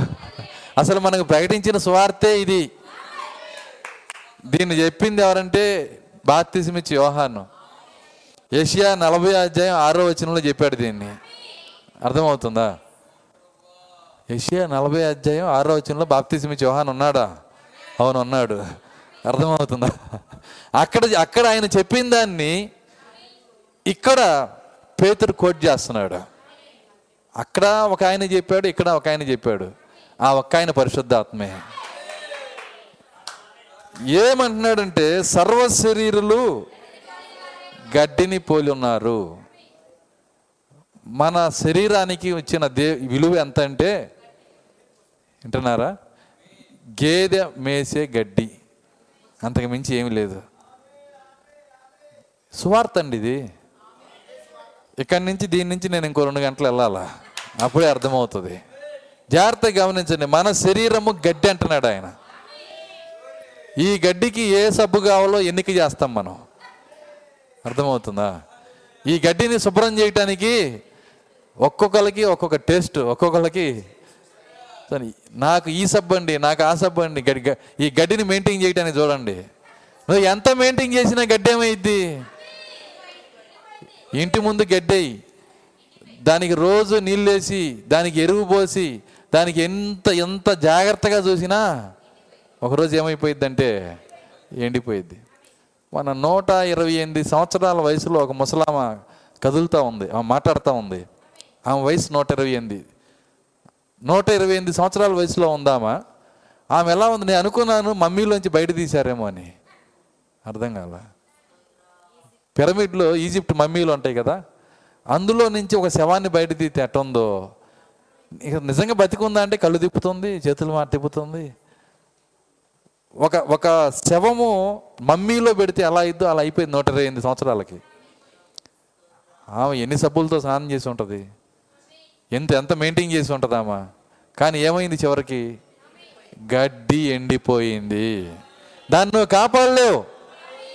సర్వ శరీరులు గడ్డిని పోలి ఉన్నారు. మీకు ప్రకటించిన సువార్త ఇదే. నువ్వు స్వార్థ చేసి ఇదే చెప్పాలా? సర్వ శరీరులు గడ్డిని పోని వారి అందమంతయు గడ్డి పువ్వు వలె ఉన్నది. పువ్వు ఎండును గడ్డి ఎండును పువ్వు రాలును. ఇట్లాంటి లైఫ్లో ఇలాంటి జీవితంలో దేవుడు మనల్ని పెట్టాడు. గడ్డిలో పడేశాడు. నువ్వు గడ్డిలా గడ్డి అని చెబుతున్నాడు. ఇక్కడ ఒక చిన్న ప్రశ్న వేస్తాను నేను జాగ్రత్తగా గమనించండి. ఆయన ఏమంటున్నాడంటే గడ్డి ఎండును దాని పువ్వు రాళ్ళను. అయితే ప్రభువు వాక్యము ఎల్లప్పుడూ నిలుచును. అంటే ఒక పక్క ఒక ఒక పక్క గడ్డి పువ్వు పెట్టాడు. గడ్డి పువ్వు పెట్టాడు. ఇంకో పక్క యహో వాక్యం పెట్టాడు. ఈ రెండింటికి పోటీ పెట్టాడు. అర్థమవుతుందా? అసలు యహో వాక్యానికి గడ్డికి ఏంటి పోటీ? దీంతో పోల్చడం ఏంటి? ప్రశ్న రావాలా మనకి?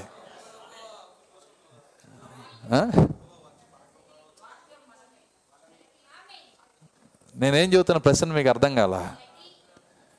ఇప్పుడు వాక్యము ఉన్నతమైంది.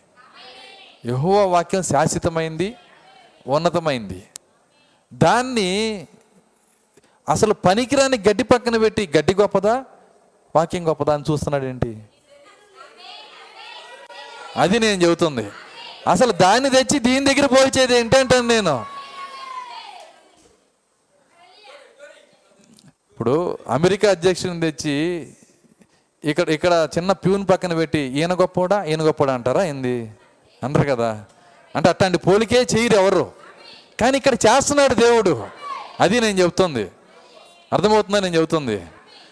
గడ్డి పువ్వు పెట్టి దాని పక్కన శాశ్వతమైన జీవము కలిగిన దేవుడై ఉన్న వాక్యాన్ని పెట్టి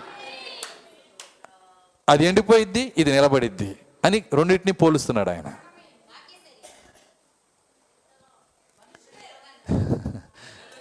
ఇంకా అర్థం కాలేదని నాకు అర్థమైంది. దేవుడే మీ హృదయాలు తెరవాలా?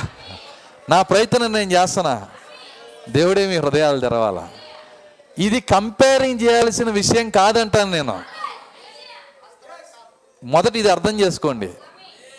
ఇది కంపేరింగ్ చేయాల్సిన విషయము కాదు. మనం పాడతాం కదా ఓ పాట. మట్టినైన నాకు ఏంటి మహిమోన్నతుడైన నీకు సహవాసమా? అంటే పోలుస్తున్నాం మనం. అర్థమవుతుందా? ఈ పోలిక పోల్చడానికి కూడా ఒక ఒక కార్యం ఉండాలి. క్వాలిఫికేషన్ ఉండాలి? దగ్గర దగ్గర ఉంటే పోల్చవచ్చు. ఎండిపోయే గడ్డిది. దీని పక్కన పోటీకి వాక్యాన్ని పెట్టి పోటీకి వాక్యాన్ని పెట్టి వాక్యం ఎప్పుడు ఉంటుంది? ఇది ఎండిపోయిద్దని చెబుతున్నాడంటే అసలు అక్కడ పెట్టి పోల్చాల్సిన అవసరం ఏంటి అంటాను నేను అది. అది నేను చెప్తుంది. అర్థమవుతుందా? ఇది ఎందుకు తెలుసుకోవాలంటే మన స్వార్థ ఇదే అని. మనం చెప్పిన స్వార్థ అంతా ఇదే. సరే కాబట్టి జాగ్రత్తగా పట్టుకోవాలి ఈ కార్యాన్ని.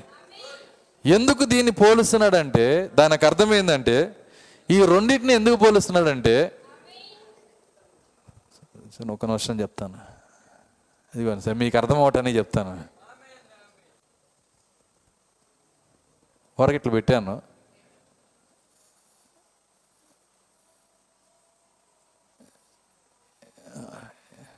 యోధ. ఈయన ఎవరండి? యోధ. వరక నేను యేసుక్రీస్తు ఫోటో వేయలేనండి వరకట్ట పెడుతున్నాను. క్రీస్తు పెట్టాను. వింటున్నారా? ఈయనకి బాడీ ఉంది ఈయనకి బాడీ ఉంది ఇద్దరికి బాడీ ఉంది. ఈ బాడీ ఏంటంటే ఇది గడ్డి. వింటున్నారా? ఇదేందండి? గడ్డి. వింటున్నారా? ఇది ఎండిపోయిద్ది రాలిపోయిద్ది లేకుండా పోయిద్ది. కానీ క్రీస్తు ఆయన పిల్లలు వీరిలో వాక్యం ఉంది. ఈ వాక్యం వీళ్ళు ఎవరంటే శరీరము కాదు. శరీరము కాదు వీళ్ళు. కేవలం శరీరం కాదు వీళ్ళు. వీళ్ళు వాక్యమై ఉన్నారు. అక్షయ బీజం నుంచి పుట్టించబడ్డారు. కాబట్టి ఈ వాక్యం ఉంటుంది కానీ ఈ శరీరాల్లోనే ఎంతమందికి అర్థమవుతుంది నేను చెప్తుంది? ఈ భూ సంబంధమైన అందరి మనుషుల్లోనే శరీరం అయితే ఎండిపోయి రాలిపోయిద్ది కానీ వాక్యం ఎల్లప్పుడూ ఉంటుంది. ఆ ఎల్లప్పుడూ ఉండే వాక్యం ఎవరు? నేనే వాక్యము. దేవుని స్తోత్రం హల్లెలూయా. అందుకు పోలుస్తున్నాడు ఆయన అక్కడ. మరి ఎంతమందికి అర్థమైందో నాకు తెలియదు కానీ మీకు ప్రకటించబడిన సువార్త ఇదే. మనము శరీరము కాదు మనము వాక్యమై ఉన్నాము. మనం వాక్యమైతే మనం ఎల్లప్పుడూ ఉంటాము. ఎల్లప్పుడూ నిలుచును. అయితే ప్రభువు వాక్యము ఎల్లప్పుడూ నిలుచును. మీకు ప్రకటించబడిన సువార్త ఈ వాక్యమే. మీరు వాక్యం అయితే నేను గడ్డి కాదు అని నువ్వు చెబితే మిక్కుటమైన ప్రేమతో నీ సహోదరుల్ని నువ్వు ప్రేమించాలి. ఆ ప్రేమ భాగము నీ లోపలికి రావాలి. మనమే ప్రేమ అయి ఉండాలి. దేవుని స్తోత్రం. అలెలుయ్య ఎంతమంది ఇష్టపడుతున్నారు ఆ ప్రేమ లోపలికి రావటానికి? ఆ ప్రేమ ఏందో కాదండి. ప్రేమని రాసుకొని రాదు లోపలికి. అదేంటో కాదు ప్రేమ అయి ఉన్న పరిశుద్ధాత్మ. ఆయన నీ లోపలికి వచ్చినట్లయితే ఆయన వాక్యంలో మాత్రమే ఉండే దేవుడు ఆయన. ఆయన గడ్డిలో ఉండే దేవుడు కాదు. గడ్డి పువ్వులో ఉండే దేవుడు కాదు ఆయన. దేవుని స్తోత్రం. అలెలుయ్య అయితే ఈ మధ్యాహ్నమే ఆ ప్రేమ భాగాన్ని మనకి ఇవ్వగలిగిన దేవుడు ఆయన. ప్రార్థించుకుందాం. అందరం లేచి నిలబడదాం.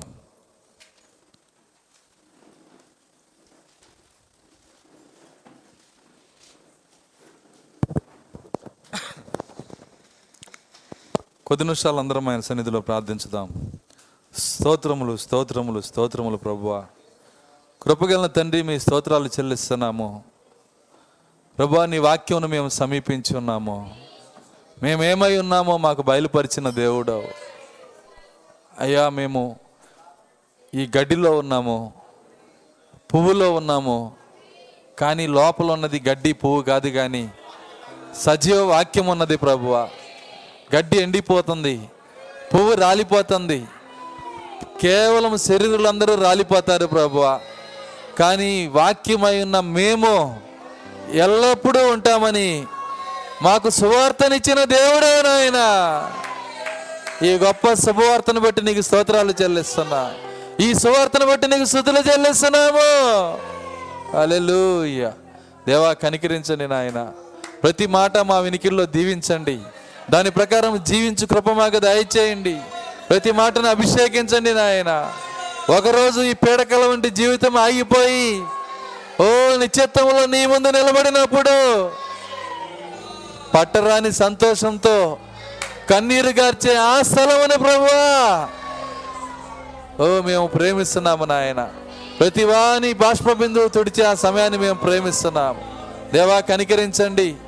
ఆగాపే ప్రేమను మా లోపల తీసుకొని రండి. తలరాయి ప్రేమను మా లోపల తీసుకొని రండి. తలరాయిలోకి మమ్మల్ని తీసుకొని వెళ్ళండి ప్రభువా దేవా కనికరించండి నాయన. కుడి వచ్చిన ప్రతి బిడ్డను మీరు దీవించండి. ప్రేమకు వ్యతిరేకమైన ప్రతి దయ్యము ఈ సమయం ముందే పాతాళంలో బంధించబడనుగాక స్తోత్రాలు చెల్లిస్తున్నాం. పరిశుద్ధాత్మ ప్రేమకు మాత్రమే ఇక్కడ అధికారం ఉండునుగాక వ్యతిరేక ఆత్మలన్నీ పాతాళంలో బంధించబడనుగాక చీకటి శక్తులన్నీ బంధించబడనుగాక సంఘం ఆమె చెప్పుచున్నది ప్రభువ. పరిశుద్ధాత్మకు మాత్రం అధికారం ఉండనుగాక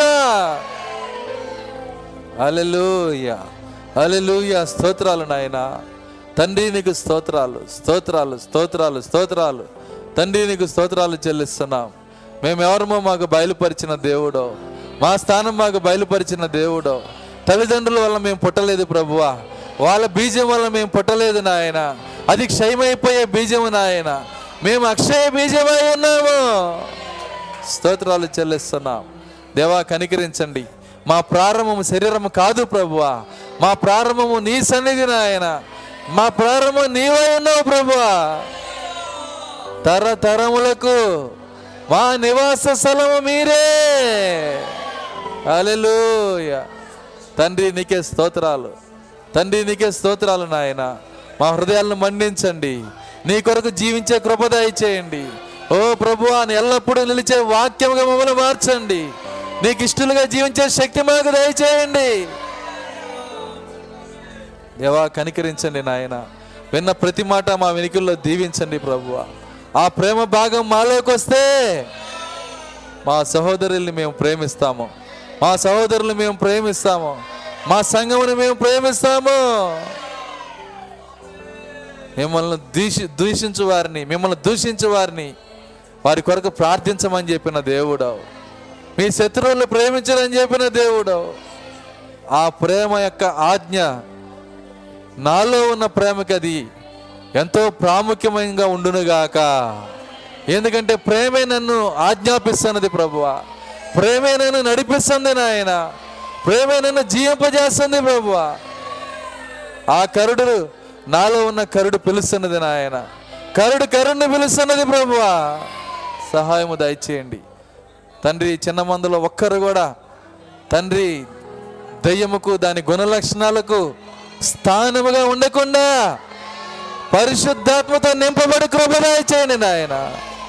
నీ ప్రేమతో నింపబడు సహాయము దయచేయండి. మేమేమై ఉన్నాము గ్రహించి కృప దయచేయండి.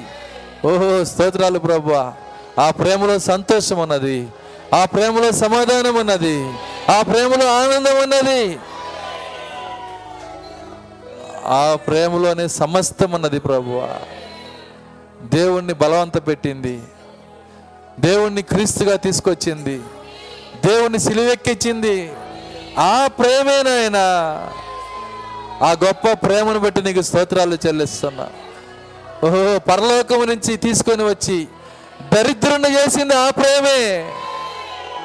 రెండు చేతులు ఓహో చాచి ప్రభువ ఆ శీలలు కొట్టించుకోవడానికి అనుమతించింది ఆ ప్రేమే. బలవంతం చేసింది ఆ ప్రేమే. ప్రాణం పెట్టించింది ఆ ప్రేమే. ఈ రాత్రి ఈ మధ్యాహ్నము ఆ ప్రేమే మమ్మల్ని నిలబెట్టునుగాక. ఆ ప్రేమే మమ్మల్ని నడిపించనుగాక స్తోత్రాలు ప్రభు అలాంటి ప్రేమగా ఇక్కడున్న ప్రతి బిడ్డను మీరు మార్చమని మీ ఆత్మనిచ్చి మీరు నడిపించమని సాయంకాల కోడికలోడు మీరు జరిగించమని ఏసుక్రీస్తునాములో ప్రార్థించి వేడుకొంచున్నాము తండ్రి. ఆమె అందరం మళ్ళీ కళ్ళు మూసుకుని పాట పాడుకుందాం.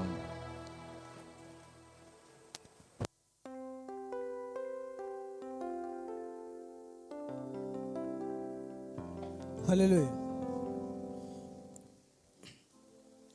ఇది ఎంత చిత్రమో?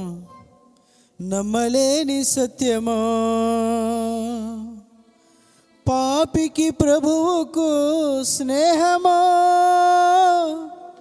పాపికి ప్రభువుకు స్నేహమా?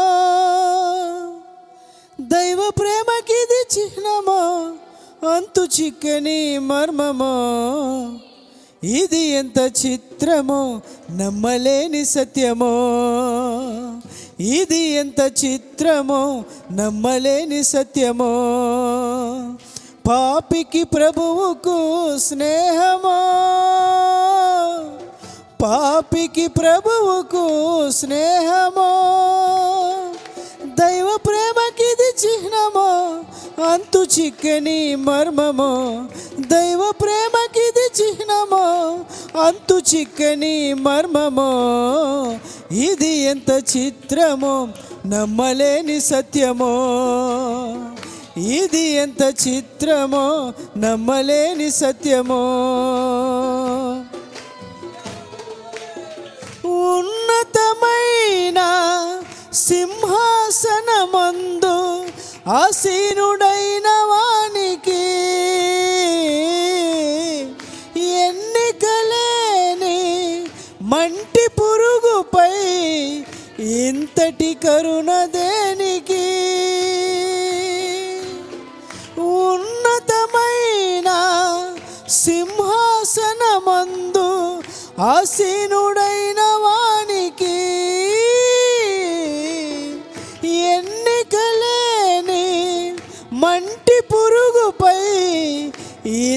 ఇంతటి కరుణ దేనికి? భూలోకమునకు వచ్చెను మనవు నిజతకి. భూలోకమునకు వచ్చెను మనవు నిజతకి. వ్రెలడే కదా లోకపు శాప సిలువ కొయ్యకి. వ్రెలడే కదా లోకపు శాప సిలువ కొయ్యకి. ఇది ఎంత చిత్రమో నమ్మలేని సత్యమో. ఇది ఎంత చిత్రమో నమ్మలేని సత్యమో. పాపికి ప్రభువుకు స్నేహమో? పాపికి ప్రభువుకు స్నేహమా? దైవ ప్రేమకిది చిహ్నమా? అంతు చిక్కని మర్మమా? దైవ ప్రేమకిది చిహ్నమా? అంతు చిక్కని మర్మమా? ఇది ఎంత చిత్రమో నమ్మలేని సత్యమో. ఇది ఎంత చిత్రమో నమ్మలేని సత్యమో. శోభిల్లుచున్నా తేజమయుడైన ఆరాధ్య దైవానికి యోగ్యత లేని అధముని పైన ఇంతటి జాలి దేనికి? శోభిల్లుచున్న తేజోమయుడైన ఆరాధ్య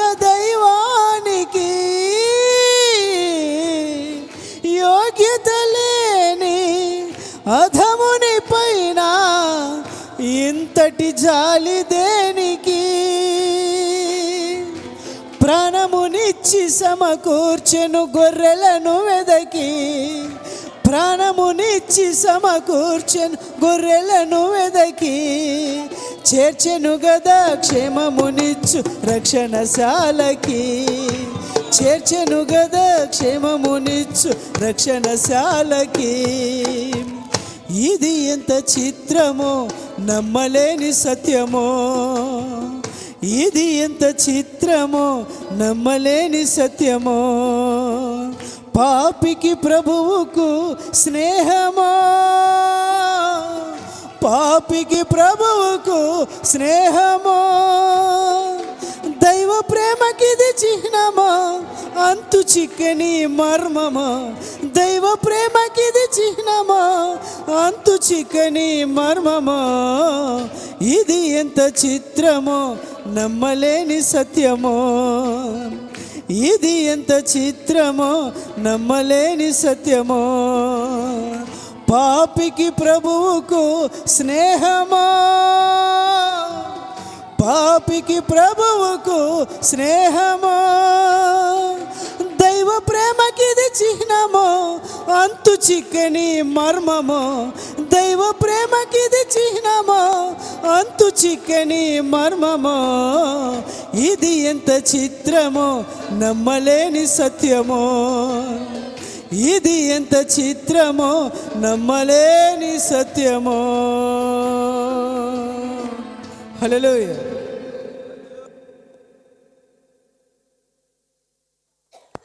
ఆశీర్వాదంతో ముగించుకుందాం.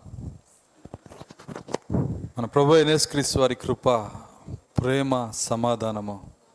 ఇక్కడ కూడిన వాక్య వధువుకు భూమి మీద ఆయన వాక్య వధువుకు సదాకాలంతో నడిపించును గాక ఆమె అందరం దేవుని శృతించుదాం అలెలుయా అలెలుయా హల్లెలూయా. అందరికి వందనాలు. God bless you all.